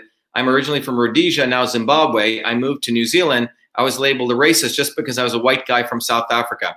I'd like your explanation of racism out uh, into boxes. Very, very true. That's what it's about. And what the elites don't want us to do is they want nice little boxes, as Daryl, as I've shared, as Daryl's confirming, because then you can control people. Mm-hmm. And when you control people, you get more profit. You get more power. You get to be Amazon. You get to be Bill Gates. You get to be Mark Zuckerberg. You get to make $78 billion in a corona crisis, and then you can have blacks and white fighting in Minneapolis or whatever, right? You completely distract attention. Yes, we need to unite and we need to stop excusing bad behavior. That's right. So when someone like Jimmy Wales or these scumbags at Wikipedia lock my page, take down anytime we try to put and say discredited to the invention of email, that's racist. We should all call it out. I busted myself to get all my degrees, start my companies, and they reduced me to that. But Bill Gates gets gets a nice write up on Wikipedia. Yeah. That's racist. Call it out. Call it out when they put people in boxes, and when people try to get out of their boxes, they try to shove them back in. That's racism. Let me take this call. Hello. Yeah, can, you got to speak a little bit loud because my phone's. Hey, Rich, Michelle. Um, I, I don't want to give someone else. Yeah, can, so go ahead. Can you speak a little bit louder? Just speak as loud as you can. Yeah, go ahead. Go ahead. Ask your question. Yes, I, I really like what you're saying about calling people out. Right? I think that's good. And I think we should unite and form a single voice where we can continue to call these things out. And one thing I think we should call out more is uh, people pursuing conspiracy theories like deep state. That, that's counterproductive to everything that you're trying to accomplish here. We're trying to dismantle all these these racist uh, things that's going on, and your conspiracy theory stuff undermines that completely. Well, you know, it's an interesting question, right? So you use the word conspiracy theories, which is what Wikipedia uses. So I don't think that's, I think that itself is wrong, what you just said. Well, let me finish. Well, let me finish. You, you just, you just use conspiracy theory in relation to me to a racist post on Wikipedia. So let's define deep state, okay? And by the way, that term is a term that was in many ways uh, the the acronym for that is a definition that was coined earlier by uh, Eisenhower, who called it the military-industrial complex. His original speech said the military-industrial academic complex, and Jay Stratton, who was his science advisor, took out the word academic. He was a Republican uh, president of the United States who, who was uh, in his farewell speech. You can go read it. He did that. Then about seven, eight years later, Senator William Fulbright gave a famous speech and he called it the military industrial academic complex. That is the deep state. And it does exist. It's not a conspiracy theory, it is the collusion.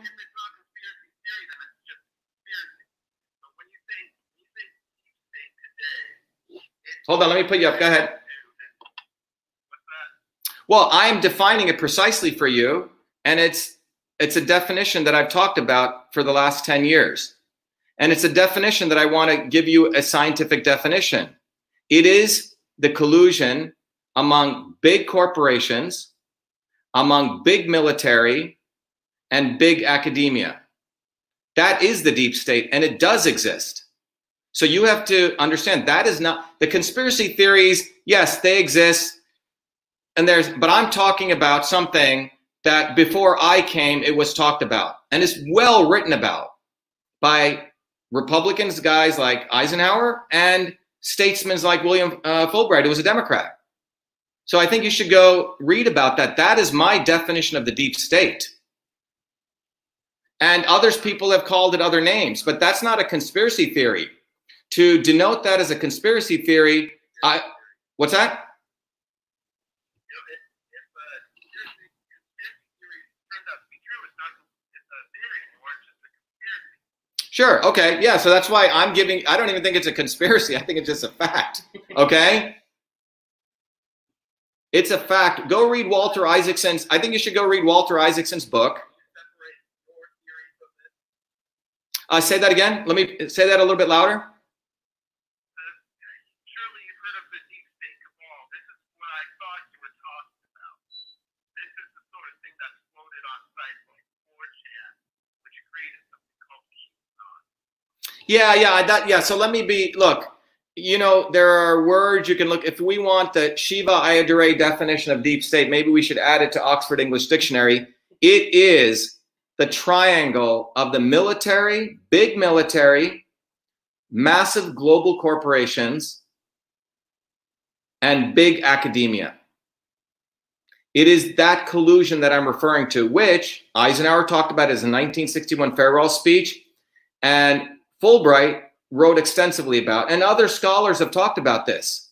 That is what I'm referring to as a deep state. And that is what I believe people need to be educated on.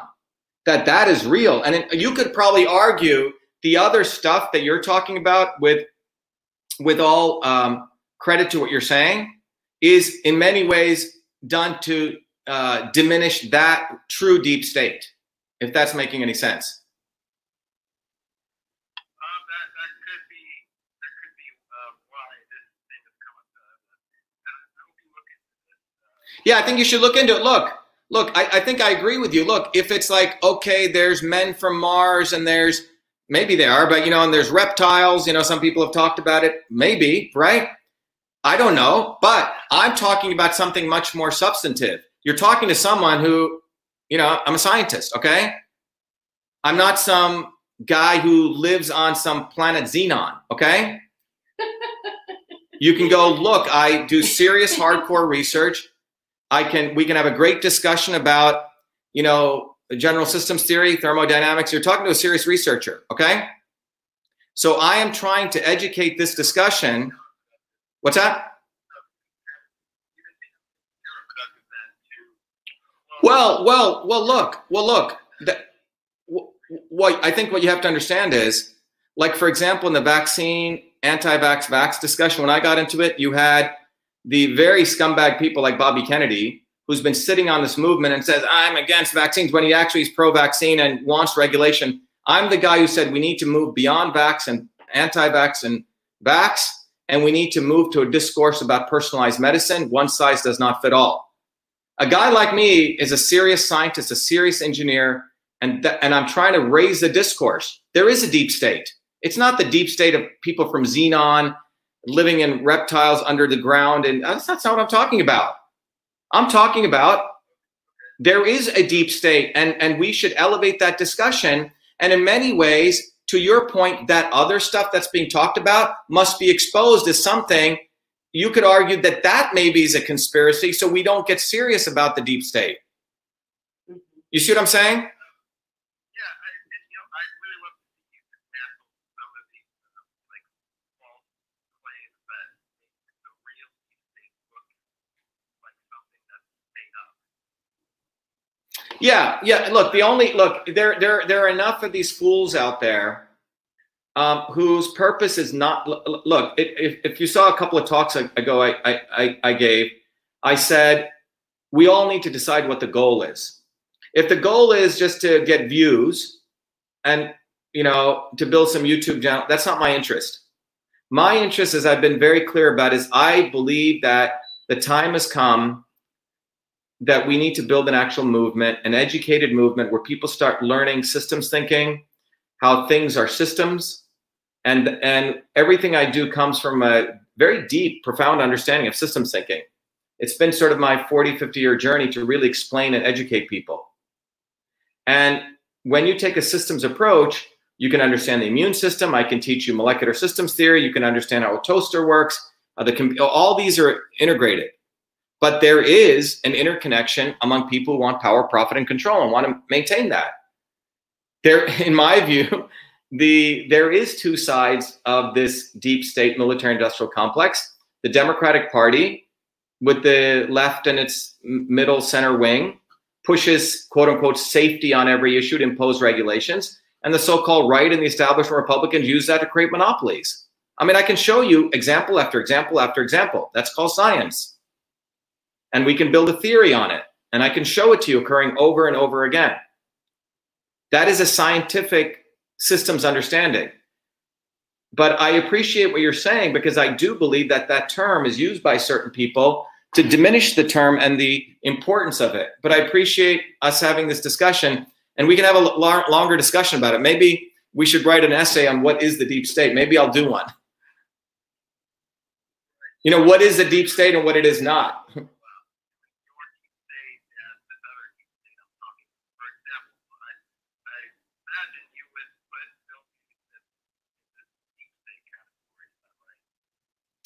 Well, look, um, it's it's a longer discussion, but what I'm saying is, go listen to Eisenhower's speech. Have you heard his speech in 1961? Go go go. Let's have a discussion. Go. It's online. Everyone listening, here's a homework assignment. Go listen to 1961 Eisenhower speech, his farewell speech. Then go read William Fulbright's book, where he coined the term military industrial academic complex. Okay, Senator Fulbright. And maybe what I'll do is I'll do a whole video just on that. We should do a discussion. It's a great idea. How about you and I co-host it? Okay. Let's do a discussion of what is the deep state or defining the deep state, the real deep state. Okay. I, I got to take another call just just for you. You have my number. Call me up anytime and we'll, let's do a follow up. Okay. Thank you. Great, great questions. Okay, we have someone from Monroe, Louisiana calling. Who is this? Please speak loudly. Hold on one second. Hold on one second. Uh, oh, go ahead. Hi, Connie. How are you? Please tell us what you are, your comment, and your question.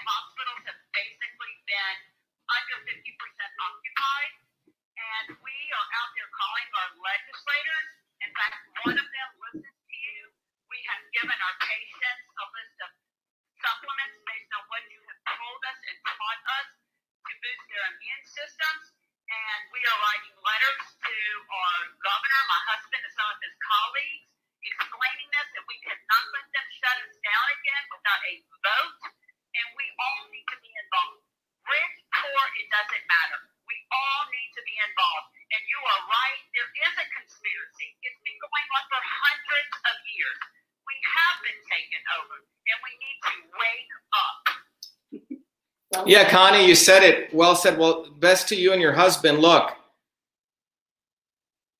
when you uncover, it's, it's like this. You know, I mean, I, I, I work on software, I work on machines, I fix things, right? If you figure out what the problem is in a piece of software or a machinery, right?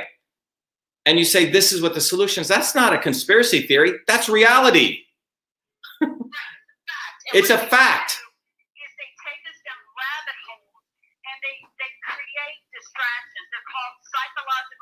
Operations.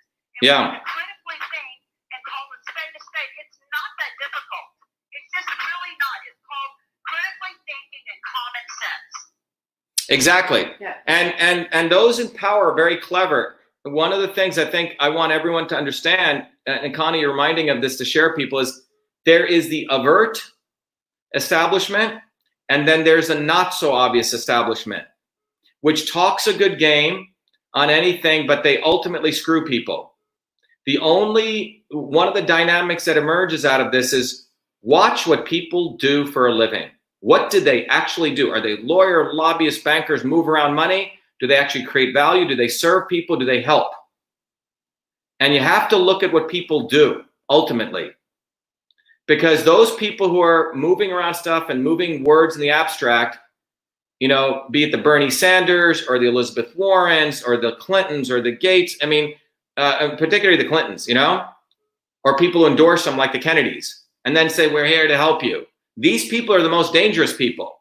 Mm-hmm. Yeah, so you also have to watch the alternative media because we have plenty of psychological operations in that front to distract us, to divide us. I agree. I agree. That's why I think it's very important we start building a systems understanding that's because there is truth. You know, the earth does go around the sun. Okay. Um, you can't BS your way out of that. Vitamin D, 80,000 papers written on it. It produces cathelicidins. It has multiple effects in the immune system. So, Doctors do not know that. You're 100%. They Yep. do not know this. They are not taught this. Luckily, my husband is, is open minded, and we are trying should be trying to make the difference. Because if we do not speak, this will continue. exactly. You nailed it. Yeah. So, I think one of the things Connie's saying, th- thank you very much, Connie. Best to you and your husband. Please stay in touch. You should go up to our website and sign up as a, uh, one of our volunteers so we can keep in touch with you. But thank you so much for calling. I will. I Okay. will. Thank you. Bye bye. Okay, who's calling from New York? I know you've been patiently waiting. Hold on one second. Hi, can you hold on one second? You're from Minneapolis, right? If you can hold on. Yes. And can you call? Yep. Yes, go ahead. Hold on. Hi, go ahead from New York. Hi, Shiva. Can you hear me? Yes, go ahead. Who's this? Hi, this is Lily. I've talked to you before. Good to hear your voice. Oh, great. Thank you. So check this out. You know, I just want to start by saying I'm on your side. I believe in you hardcore, uh, among with everyone else. Myself. So also, uh, I know that you're trying to get down. Uh, basically, your goal is to bring down the elite or people that are from top down. Um, it seems like what I'm hearing is you're taking the poor versus rich approach. Please correct me if I'm wrong again. I'm on your side, but I'm asking. Yeah, yeah. Let me just stop here. It's not poor versus rich. Let's stop right there. So if you go back to the previous slide, it's a great thing. I just want to so just correct you, okay? Yeah. So it's not poor versus rich. It's the producers versus the people who do not produce. This is a really, really good point. And thank thank you so much. Okay.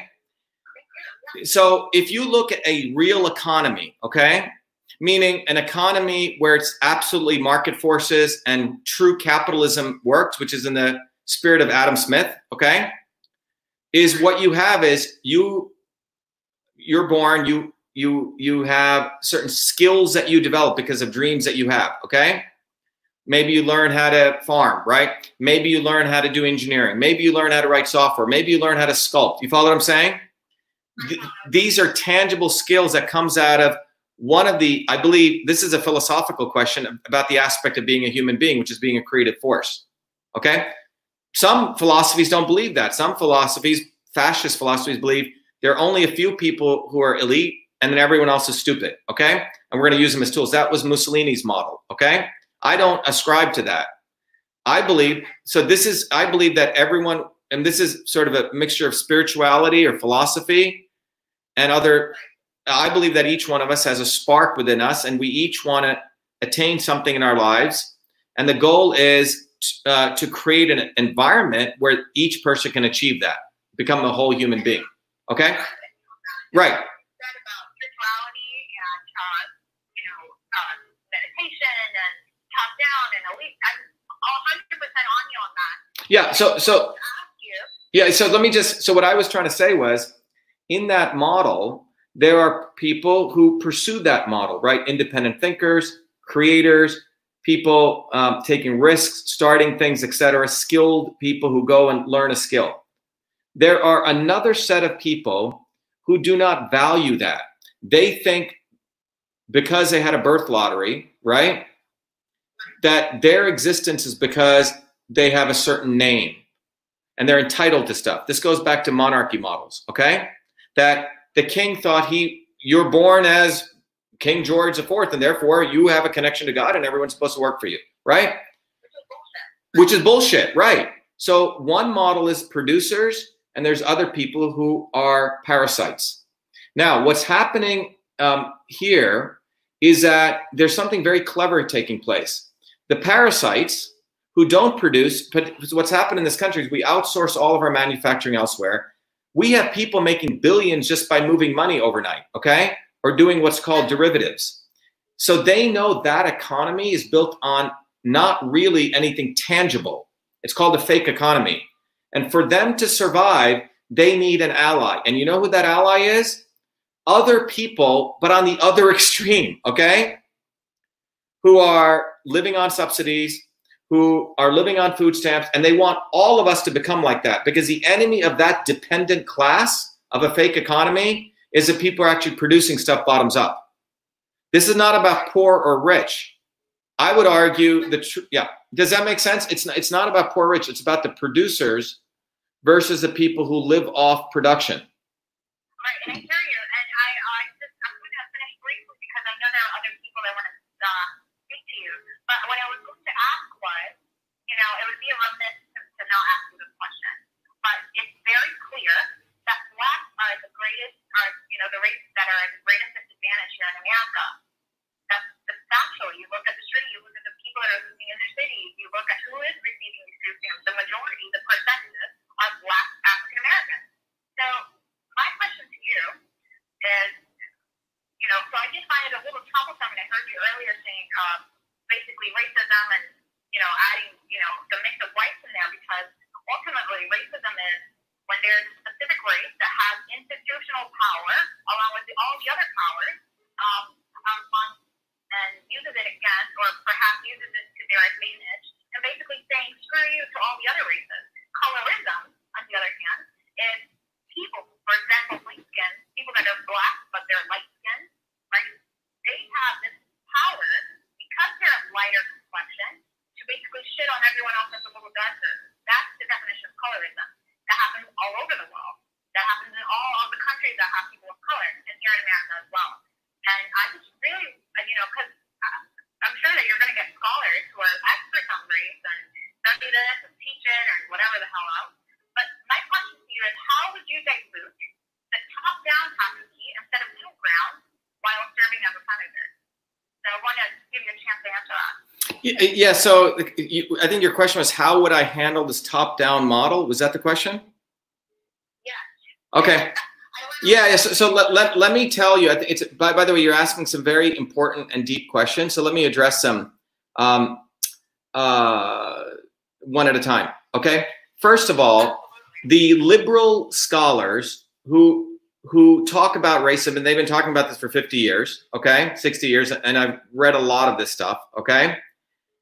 They never address it from, or very few address it understanding a perspective of the economy. Okay, they think colorism uh, or racism exists in a vacuum, and many of them do this because they do not have to put a mirror to their own face because many of them are themselves racist. And let me explain that. Now, yes, there. You know, when I grew up in India, my dad was very dark, for example. Okay, his second brother was a little bit lighter. All right and he would get a certain treatment, all right? Better treatment. Now, so my mother used to say, you know, Shiva, you're going to have to get an A plus plus for the other student who gets a B. Okay, so I understand that dynamic. All right. So that is a dynamic that, uh, but you have to take it one level deeper. Why does that exist?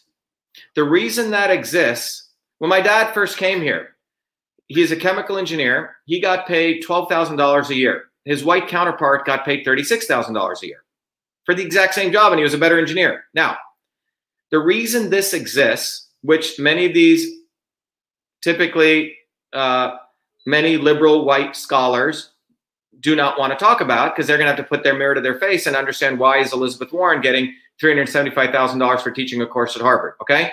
She'll talk about all this nonsense, but she won't really talk about the fundamental issue. The real issue it is because of economics because what you have to do is you have to create these boxes. Okay, the little bit lighter white, uh, dark, white, uh, light skinned black guy is a little bit better than the dark skinned black guy. You say, and so on, because.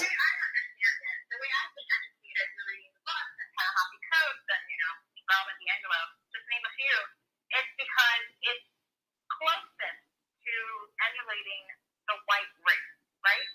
Well, no, no, no. I don't think he gets it right. That's not what it is. Let me tell you what it is. It is because you have to create economic differentials in, in pay scale.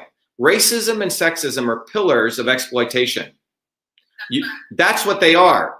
They are done, whether it was, okay, let's say you had blue skin people. Okay, the really blue skin guy is is really bad and the green skin guys are good because there's because what you want to do is you want to create economic differentials no different than saying you know people from newark imagine if all the people from newark could invent things like email. Well you know what? What does zuckerberg mean then? Or gates? Well it's not that special anymore. So the, the so the uh, it, you have to go follow the money. I mean in africa africans are putting africans in slaves. In india Gandhi collaborated with the British to put other brown skinned people in slavery, okay? In indentured servitude for 70 more years. This is. It was black people, black kings that um, sold uh, slaves uh, in the Americas. Right. So, what I'm saying is, I'm saying we have to, if we don't do the economic connection to race, then this is why we create race war. This is why a white working class person listens to some stupid idiot scholar who writes about colorism and racism, and they say this guy's full of shit because he actually has not really talked about racism because he has not understood the fact that that poor white guy in Cambridge, Harvard just took over his house and, and bought his house and threw him out. And there's some professor at Harvard talking about colorism and racism and getting paid $800,000 a year. Elizabeth Warren, and she, she says she's Native American. She's a racist. You see what I'm saying? So the liberal white elites don't really want to talk about racism in the context of economics because it's going to put their mirror on them. So they sit there in the literal ivory towers talking about racism when they know shit about racism. Because racism disconnected from economic exploitation is just a mental masturbative discussion. It's not it's not anything significant. And this is by the way you can have this parallel discussion on feminism too, okay? Because if you take a room full of a thousand people, imagine this, and you take half of them black, half of them white, and let's assume half of them are women, half of them are men, and you're the person who's exploiting the bejesus, bejesus out of them, what do you do? You pay the women a little bit less than the men. You pay the blacks a little bit less than the white people. You know what? They're all squabbling among each other. Mm-hmm. It's architected. In India, for example, a, a politician a Hindu politician could go among the Hindus and say, you know, the Muslims think, and they always do this at election time. Okay. Oh my God, they think your curry, your curry is bad. What? They said that? You can start a riot in an Indian village. So we have to look at the economic origins of this. The economic origins are important because without the economic origins, we're just going to have this discussion about race in a vacuum, like feminism has a discussion about feminism and then it puts pits men against women or puts race against race. It Well, you can elaborate on your claim, but you know, I have, you know, obviously you're a knowledgeable man and reasonable at that. You must understand that this is the education that people are learning, right? So I'm very, very interested to, you know, hearing your opinion on the Black Lives Matter movement and this whole George Floyd situation going on, along with everything else. How would you respond to that? Well, look, you know, so there, so if you look at Black Lives Matter, you know, White Lives Matter, whatever, let's say Black Lives Matter, okay? The issue comes to a discussion of a very, very, I mean, this is a long discussion. We could do a longer one on it. Uh, there's a lot of people, it's from the 20s, 1800s who've written about it. Um, you know, Rosa Luxemburg wrote some very interesting articles about it, right? And there's many other, you know, uh, I mean, there's there's been whole treatises written on this, but one of the important characteristics is nationalism. What is nationalism? And if we, so, racism and nationalism or self determination, these are very deep questions, are are intimately connected.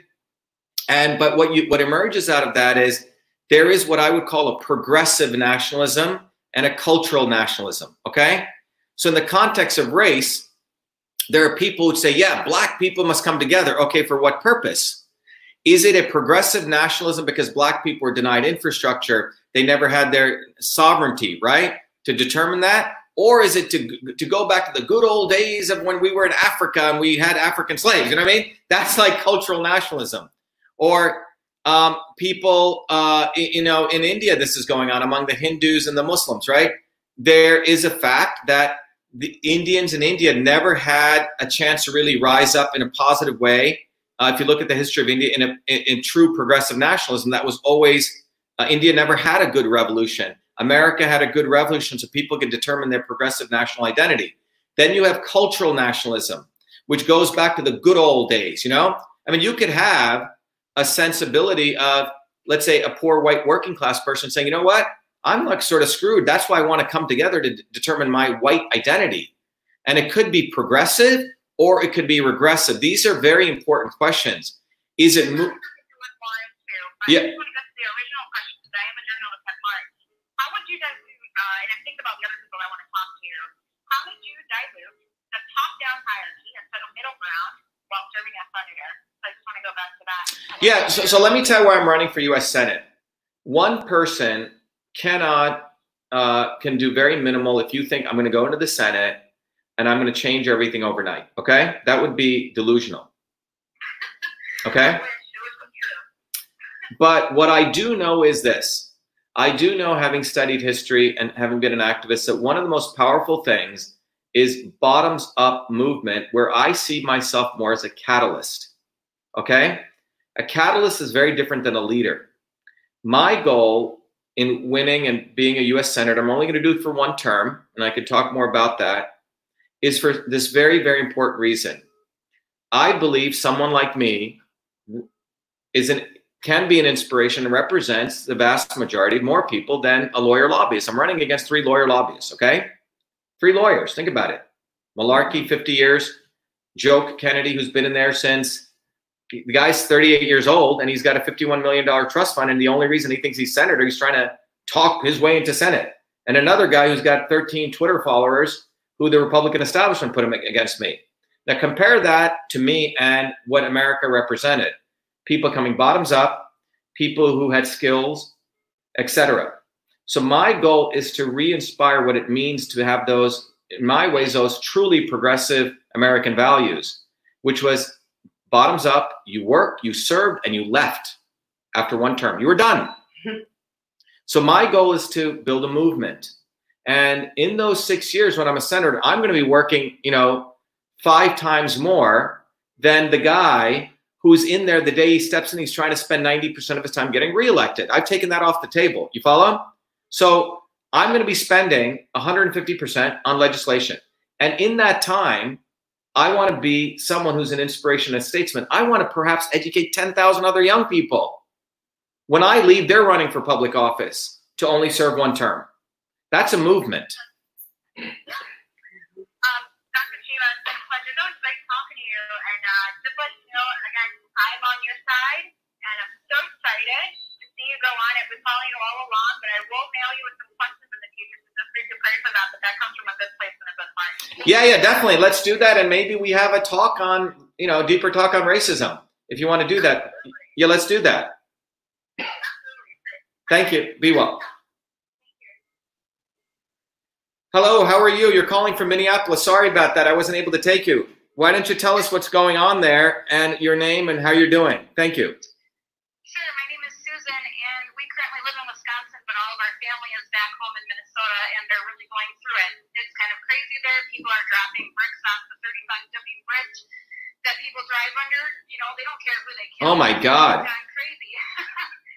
so, um, my question to you, coming from the common everyday person, is I'm a person of prayer, so that's what I'm doing. But what do you advise people like myself? I'm a stay-at-home homeschooling mom who wants to raise free-thinking kids who are not raised to be little socialists who are loyal to the state. What, what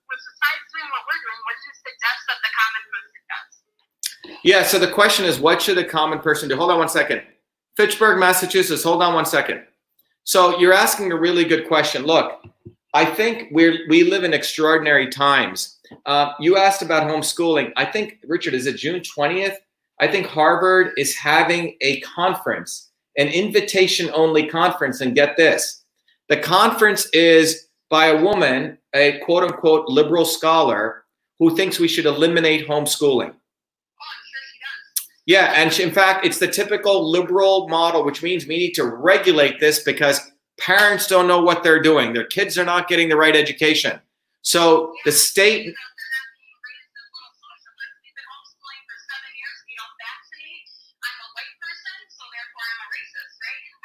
They're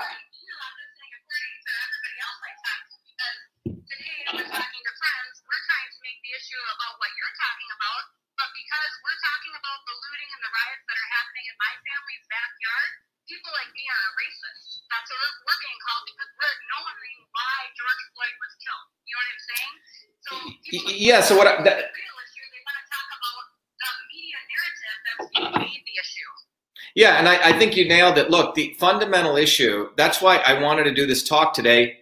What is racism? See, what's happened is, as I mentioned, the right doesn't want to talk about racism. And so they leave this huge vacuum for the left to define racism. And what my goal today was yeah, let's talk. There is a real racism. And when you step back theoretically, it's putting people in these boxes and saying, you're supposed to be in that box. And when you step out of that box, we're going to lynch you. Okay? So if you're a white person who grew up blah, blah, blah like this, you're supposed to vote Republican. If you're a black person, you're supposed to work, vote, you know, Democrat. If you're an Indian, you're supposed to only be a good IT worker. If you're a blonde, you, and so on. You see what I'm saying? Um, and so I think we need to, if we can keep that system's perspective on race, we can now start having a discourse with people across the aisle, right? And bring people. So in this discussion, they have narrowed racism to a definition that means that if you question that definition, then you're a racist. You see what I'm saying? Yeah, exactly. That's pretty much what that is. Right, and this is done like when I when I ran two years ago against Elizabeth Warren. You know, we tried to run as an indep- uh, Republican. The Republicans were afraid of me. I ran as an independent, and we had these posters. They were very funny posters. I don't have an example here, but it's I had a picture of me and I had a picture of Elizabeth Warren in a headdress. Okay, and the campaign was only the real Indian can defeat the fake Indian.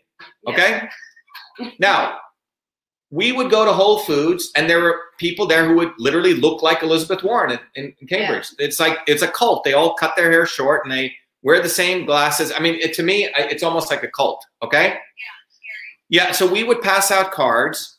On one side, it had only the real Indian can defeat the fake Indian. The other side, it had my policies. You know, clean air, clean water, clean food, no mandated vaccine, etc. People would read that and they go, "Oh, this is great," and then they turn around the other side and go, "Oh my God, only that this is racist. And these were people who were liberal white people living on Brattle Street in their five, ten million dollar mansions would come to me and call me a racist. I said, I said, you know what? You're the racist. I said, do you understand that you think because I put a headdress on her that makes me a racist? She's the one who got into Harvard, lied, saying that she's a Native American. Do you understand that you're defining racism by your terms? You're the racist? Exactly. And that didn't compute for them. When they are the racist, they have bounded racism by if you put a headdress on, therefore you're a racist. Well, I'm sorry. I, I have a, by the way, I have, I have a master's in fine arts or visual studies. That's part of my art. Now, if one of their people, if, if a black person did, like I just saw something on the internet, a black artist is doing a thing on mugshots of black people. Ooh, that's so cool. Let's support the black artist, you know? So the the the liberal multiracial aristocracy now has defined race. And and so for them to they it, it does not compute that Elizabeth Warren is one of the most insidious racists. Bernie Sanders is a racist. Mm-hmm. Hillary Clinton is a racist. Joe Biden is a racist. Donald Trump is not a racist. Now, once you put that out, that doesn't compute.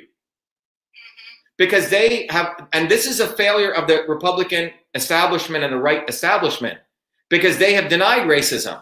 So it has left a beautiful open vacuum. So we that's why I think we, we have to say, yeah, there is racism.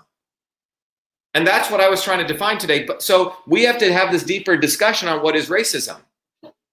Racism is de- denying that Philo Farnsworth in Franklin, Idaho, invented TV because he came as a farm boy from there. Okay? That's racism, in my view. It is racism that, you know, black Africans took advantage of other blacks in Africa. It is racism that Gandhi thought that people of a lower caste should just be keep doing those things. That's racism. But unless we redefine what real racism is, the, the establishment and both sides are going to get us into their nice little Habitrail. How do you suggest people, you know, that you have a following, you have a platform, so you can get people to understand that. How do you suggest people like myself have those conversations? Obviously, I'm trying to have those with friendships and things, but when people are spoon-fed a narrative their whole life and they want to believe it because it's easier to believe something that you're spoon-fed your whole life, and it keeps you a victim. And when you're a victim, you get stuff. How do you get people past that mentality so you can actually have breakthrough in this area? Otherwise, yeah, you, that's a great question. So yeah, so so look, my what I realized is, you know, there was many many years ago, about was it 25 years ago. Uh, when I was running one of my companies, I was asked to go to a, a room full of executives, around 2,500 uh, of the leading sales executives at General Motors, to give a talk, you know, about customer relationship management. The guy that spoke before me was a, a great guy called Price Pritchett. He's known as one of the leading organizational theorists in the world. And this is when General Motors was having problems. And he said, Look, he goes, I've studied all different organizations my whole life native organizations, primitive organizations, right? And he said there are always three groups of people in any community. And he goes, If you want to have change, he said, this is a secret. So here's a change secret, okay? He said, typically in any organization, you always have this very interesting percentage of kinds of people resistors, 30%. People want to keep things the way they are. 50% are fence sitters. They watch which way the wind's blowing. And then 20% are change agents, people who are probing deeper, deeper, deeper. They want to change the world in some substantive way. Okay. Well, he says one of the mistakes that change agents make is they spend 80% of their time trying to convince the 30% to think their way. And he said, get, get, he goes, don't even hang around those 30% of people. Spend 90% of your time finding your other 20% and organizing them so you can bring the other 50% over. That's what I'm trying to do. So when I'm, I don't, I don't care about these other fools. I don't care about them. Well, what I'm saying is if you, I mean, I keep giving this analogy. If you take a bunch of iron filings and you put it on a table, remember the old magnet, the horseshoe magnet? And you put that horseshoe magnet just at the edge of that uh, filings and you pull it very slowly, you can pull all of them, right? If you if you go too much into it, they become a clump. It's an art. And the goal here is, for example, what I want to do is I want to be a catalyst. You know, when I created the Systems Health program, when I created Your Body, Your System, I want to create tools so everyone here can become their own leader in their community, a systems revolutionary. So you can take fundamentally these principles. Wait a minute, there's a not so obvious establishment. That's a pretty powerful concept. There's the establishment and there's these people who fake the establishment. Wait a minute, let's have a real discussion what racism is. That's a concept, right? Let's have a concept of wait a minute, why don't we boost our immune system? Because the immune system. Well, Buttar stole all my stuff, and he's a Kennedy right wing. He's he's a nut job. Okay, Kennedy created him. Yeah, yeah. Well, you should see the race, recent stuff that came out. Okay, so remember, the establishment is the Kennedys. They create after I started the Fire Fauci campaign. Stuff went viral. Then suddenly, you know, after I started exposing Kennedy for being part of the establishment, suddenly this guy shows up. Okay. So what I'm trying to say is you have to be very careful. But anyway, nonetheless, getting back to the central point, the issue is it's time to create a movement. And the movement has to be bottoms up. It's not going to come from top down, the Kennedys, the celebrities, etc. If we're if we're going there, we're we're always going to lose. It has to be bottoms up. And it has to be based Give me three main ideas for how the common everyday person joins in on that movement. Right. So one thing is the when we say truth, freedom, and health, one of the things everyday people need to understand is that without us fighting for freedom, which is open discourse, the right to have open conversations, digital rights, all of this, the game set match is over. Okay. So one of the tangible things that I've promoted not only in my campaign but long before that is the United States Postal Service was supposed to be the bulwark of the public commons for us to have communications. And it was mail, right? When email came in 1997 and overtook postal mail, the Postal Service was supposed to provide us more digital uh, infrastructure. It's uh, which means the equivalent of email, uh, the equivalent of YouTube, the public commons, which maybe we pay 50 bucks. I don't know if you know, if you send a mail communication and anyone interferes, it's a 22 year sentence in prison. When Facebook and Google came, the Postal Service basically didn't do their job. We should be having a public infrastructure. You can use Facebook, you can just like you can use FedEx. So we as everyday people need to recognize that we have lost our freedom the day that we signed up for free email. okay, or free Facebook. The First Amendment has been violated. We don't have any infrastructure. So imagine if the Postal Service offered us equivalent of Gmail, equivalent of YouTube, Facebook, but it's protected by the laws of the United States. The, the Postal Service is not just postal mail. They were supposed to protect our public communications infrastructure, and they haven't done their job. That's an example of what everyday people should fight for. Number two, we're not going to get anywhere on climate change issues, gun violence, all these issues, as long as we have a finite set of academic elites who are the fake news behind fake news. Because academia, your money, my money, everyone's money, billions of dollars goes into academic research. Academia is no longer science anymore. It's pay to play. So what's happened is because of ac- academia is that they can create whatever they want. They're the fake news behind fake news. I call it fake science. So the way out of that is we need to have citizen science. This is something everyday people need to know that when we fund research in any public institution, University of Minnesota, right, MIT, that data is our data. We should have access to that data. Ask anyone, any common person, can you get the change of the climate change data? Where is it? No one can find it. It's nowhere to be found. A lot of us are smart. A lot of people. Number three, healthcare cannot be centralized. It has to be decentralized back to you with a relationship with your local practitioner. Mm-hmm. We, we can never have top down medicine. It's never going to work. That's why you have top down vaccines. And then you have the liberal Democrats who say, oh, don't worry about that. I want to protect your safety. Let me regulate it. And that brings power back to the state. So that's when I say truth, freedom, and health. These are very powerful but simple concept. We must have freedom, digital rights in the modern day world. We must have truth, citizen science. The data should be owned by us, and we must have health, which must be health must be decentralized.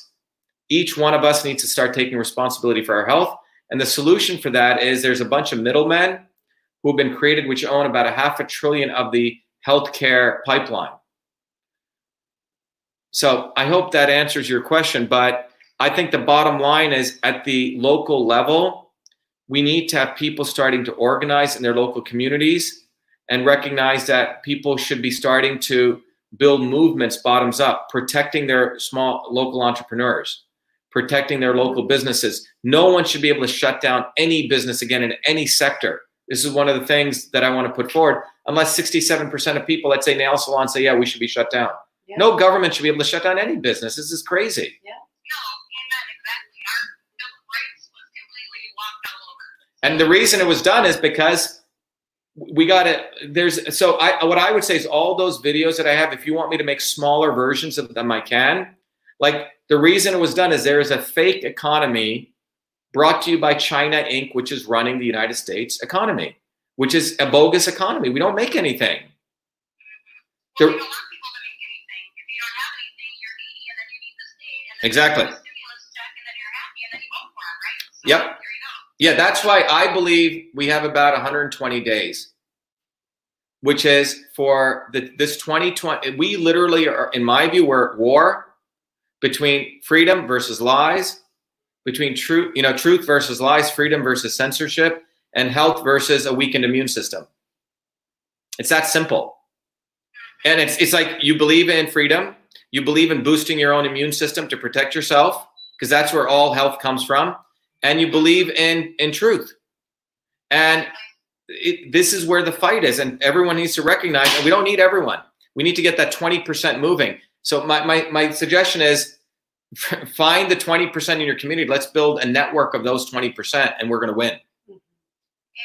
so Well, I'll let you take it Thank you. further, But I appreciate that, that you, and we're part of your 20%. So okay thank you. Well let's get all the 20% and we we can live in a parallel universe if we need to worst case okay thank you Okay, I'm going to take one more call. Jen, do we have to start that other thing? Oh, she's there. Hey, Jen, are we starting that other thing or no? Jen, do we have to start our other thing? if you're available, but Okay. they will do it. Yeah. Okay. Hello, Caldwell, New Jersey. How are you? I used to live in uh, Livingston and Paterson. Good to hear from you. Hello? Hello? Oh, good. Why don't you take a couple of seconds to say who you are and what your question is?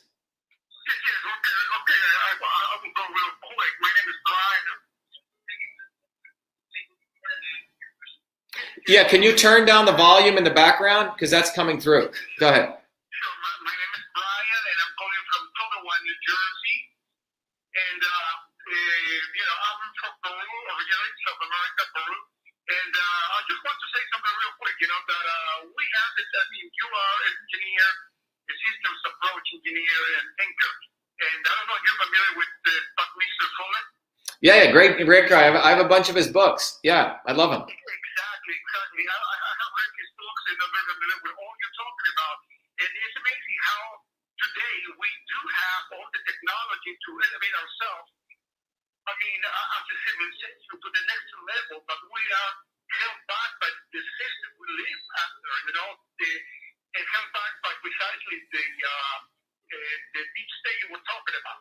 I was just wanted to suggest real quick. I mean, everything I'm saying, I'm sure you already know about, but there's a movie that talks about all this stuff that Buckminster Fuller and is expressed in, in, in, in a nutshell in this movie. It's called Zeitgeist Addendum. I highly recommend it. You and get a chance, please watch it. Zeitgeist, Yeah, so it's Zeitgeist yeah, Zeitgeist Addendum. Addendum. Yeah, Addendum. You, you can watch it for free on YouTube. Okay, so so everyone, uh, this is interesting. Well, anyway, thank you. Zeitgeist Addendum. Okay, thank you.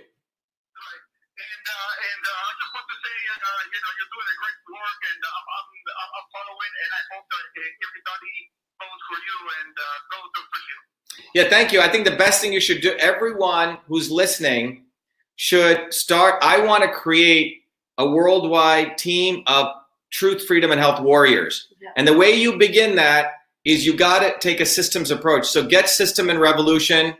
And again, if you can't afford it, ask for a scholarship. We made it for nothing. Get your body, your system, so you could start understanding the systems principles. Because my goal is to not have followers.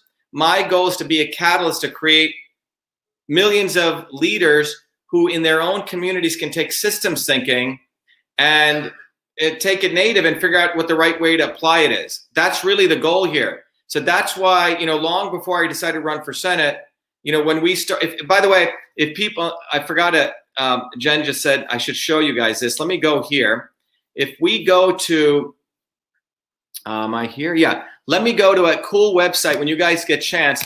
Go to systemshealth.com. You know, when I got back from um, finishing my PhD, I went back to India. I'll bring this up. I went back to India and I figured out what the traditional systems of medicine were. I came back to MIT and I built a course um, called Systems Health. You know, 300, 400 people would show up uh, on a night. You know, people of all different backgrounds, hardcore MDs, engineers, uh, yoga teachers. And I ended up making that into a course. Let me show it to you. If you guys go here, it's called systemshealth.com. And I ended up creating a program, a student program, where you can actually understand it's an online university. You can take these six courses, you can understand systems thinking. This is separate from the systems and revolution. And then I created a whole educator program where I've created a online capability where everyone can literally create their own universities. And so you can take this out to everyone else. You don't have to do it, but my goal was to use online capabilities. Oops, let me show it to you here. I didn't share that. Here we go. Um, where everyone here can go to Systems Health, and it's literally a unique training program. You, I don't care what your background is. You can be anything, you know, but I can teach you, you know, 30, 40 years of MIT concepts on systems theory in literally about 20 hours. So you take the systems theory course, I can te- teach you systems biology. But once you do that, I actually give you a portal where you can educate others. And my model is learn, teach, and serve. Learn, teach, and serve. And my intention in all of this is to create, you know, thousands of people all over the world who actually can um, create a, a world where you can become teachers of system thinking. Because my view is once people understand principles of systems, it's sort of game set is over for the deep state. because we're going to have people who are not going to be confused. So when you take an issue like racism, the analysis I took through was a systems analysis. It's not left, it's not right. It's going down to the central analysis of what is racism or what is climate change. When I came out against the Paris Accords, people said, oh, he's a right winger, he supports Trump. Well, it wasn't because the Paris Accords increased pollution. When I came out against Monsanto, people said, oh, he's a left winger. And that's what's happened. But if we take a systems approach, you can always find the truth because you're interconnecting the parts and truth emerges. So thank you for reminding me of Buckminster Fuller. Okay, one last question. Massachusetts, who's this? Hey, Keith, what do you got? One question. Okay, um, I was thinking about all the riots and stuff going on. Um, and it's kind of going out throughout the states now. And the one word we haven't had mentioned um, is the word Antifa. And I, I did a little on what Antifa was, and it started like in the 1920s. So I didn't know if you had any thoughts on that. People have mentioned that um, they feel that uh, a lot of these rights being bought and paid for. Um, so I didn't know if you had any thoughts. Yeah, let me let me talk about that. It's it's a great way to end. But thanks a lot. Keith is one of our awesome volunteers. Keith, Keith is a uh, Keith, Keith drives trucks. He's a truck driver. He does a great video. But th- Keith, thanks a lot. He's from Athol, Mass. Thanks, Keith. Yep. Look, um, I think this is sort of a way to close this meeting out. If you go back to the foundations of what's going on, right? Um, the establishment never wants to solve racism. Get everyone should get that clear. They never want to solve racism. They want riots. They want blacks and whites fighting against each other. They never want us to go to the real racism. They never want us to go to the real issue of climate, which is pollution. They never want us to go to the real issue of gun violence. Okay. They never want us to go to the real issue of medicine, which is boosting the immune system. They have the pro vax, anti vax people all day long. Okay. It's about boosting the immune system. They never want us to go to the fundamental issues. They always want some other issue. So we're squabbling while they're consolidating power. That's what the talk is about today. They love having Antifa. They love ha- they love the TV showing that guy the the knee on the head. Oh my god! Oh my god! And we all get upset, which is quite deplorable. Mm-hmm. They want to generate emotions in us. You know, it's like uh, the anti-vaxxus movie, Vaxxed. You know, they show people being horribly injured, but they never want to talk about the solution because those same nonprofits are making money off that. It's like when I came from India here, I'd see the bloated babies in Africa. They don't want to solve poverty. They don't want to solve breast cancer, the left or the right. They want to perpetuate it and they want to act like they're going to solve it. If we go to the real issue on any one of these things, you'll find out that the establishment wants to have chaos and they will do it in whatever way they can, either implicitly or explicitly drive it. They will let stuff happen. Because if they truly cared about racism, the Civil Rights Act would have talked about building infrastructure, and they didn't.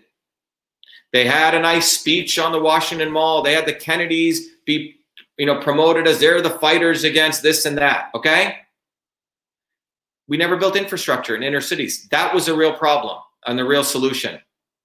We wanted to have segregation they created poor whites, poor blacks, have them fighting because they need a poor workforce to do the jobs that they want to pay lower wages on. They bring in illegal immigration because they want to create the dialectic because those very wealthy Hollywood liberal elites need those poor people to pick all their organic or their pesticide ridden fruits. Okay? You have to follow the money. And we need to follow the money. And what we will always come to is the truth when you follow the money and you connect the dots. Yeah, Antifa may be a arm of Soros. Definitely sounds when you follow the money, it makes a lot of sense.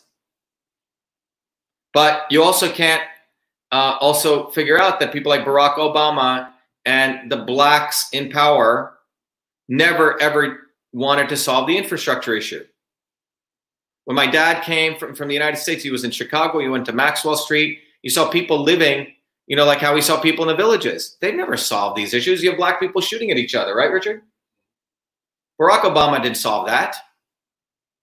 They don't want to solve these issues because they want to perpetuate racism. They need people in their boxes so they can hold up, Hollywood can hold up images. And the only people who are going to solve racism, and I'll end on this, is working people. The only people who have an interest in solving racism is us, Mhm. not them. Yeah. They have no interest in solving racism. They need racism. They thrive on racism. The fake economy needs racism. They need people on subsidies. And so they must have racism as a weapon they can use to destroy small businesses, to destroy independent thinkers, etc. That's what it's about. So it's time for us to rise up, bottoms up, interconnect, and win, win, win. We have to win truth, freedom, and health. Massachusetts is the center of the deep state. We got to win here, and that's what it's about. Winning here will be a huge victory. So everyone, um, volunteer whatever you can. Uh, support the our campaign. It's not a campaign for U.S. Senate. It's a campaign for truth, freedom, and health. That's right. Okay. Anyway, thank you, everyone. Uh, I'm sorry I was a little bit away for a couple of days. I will be doing a talk on colloidal silver tomorrow. Okay. It is coming. We have a really good talk on colloidal silver. We've put this stuff together. Um, and to those of you interested, that is coming.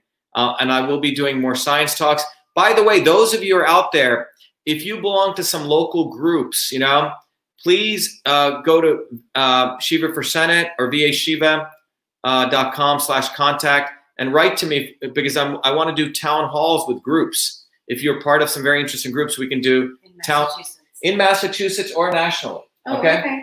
um, to talk about issues. Like we have a, a group of of 4,000 chiropractors I'm going to be doing a talk to.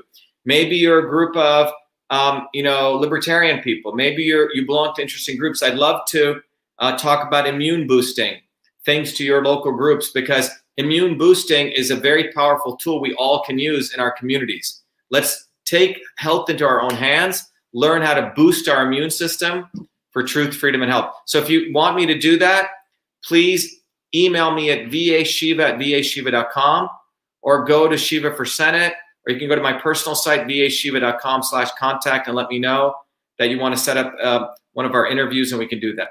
Anyway, thank you, everyone. Be well. Michelle, Richard, thanks. thanks a lot, everyone. Bye-bye. Thanks, Jen.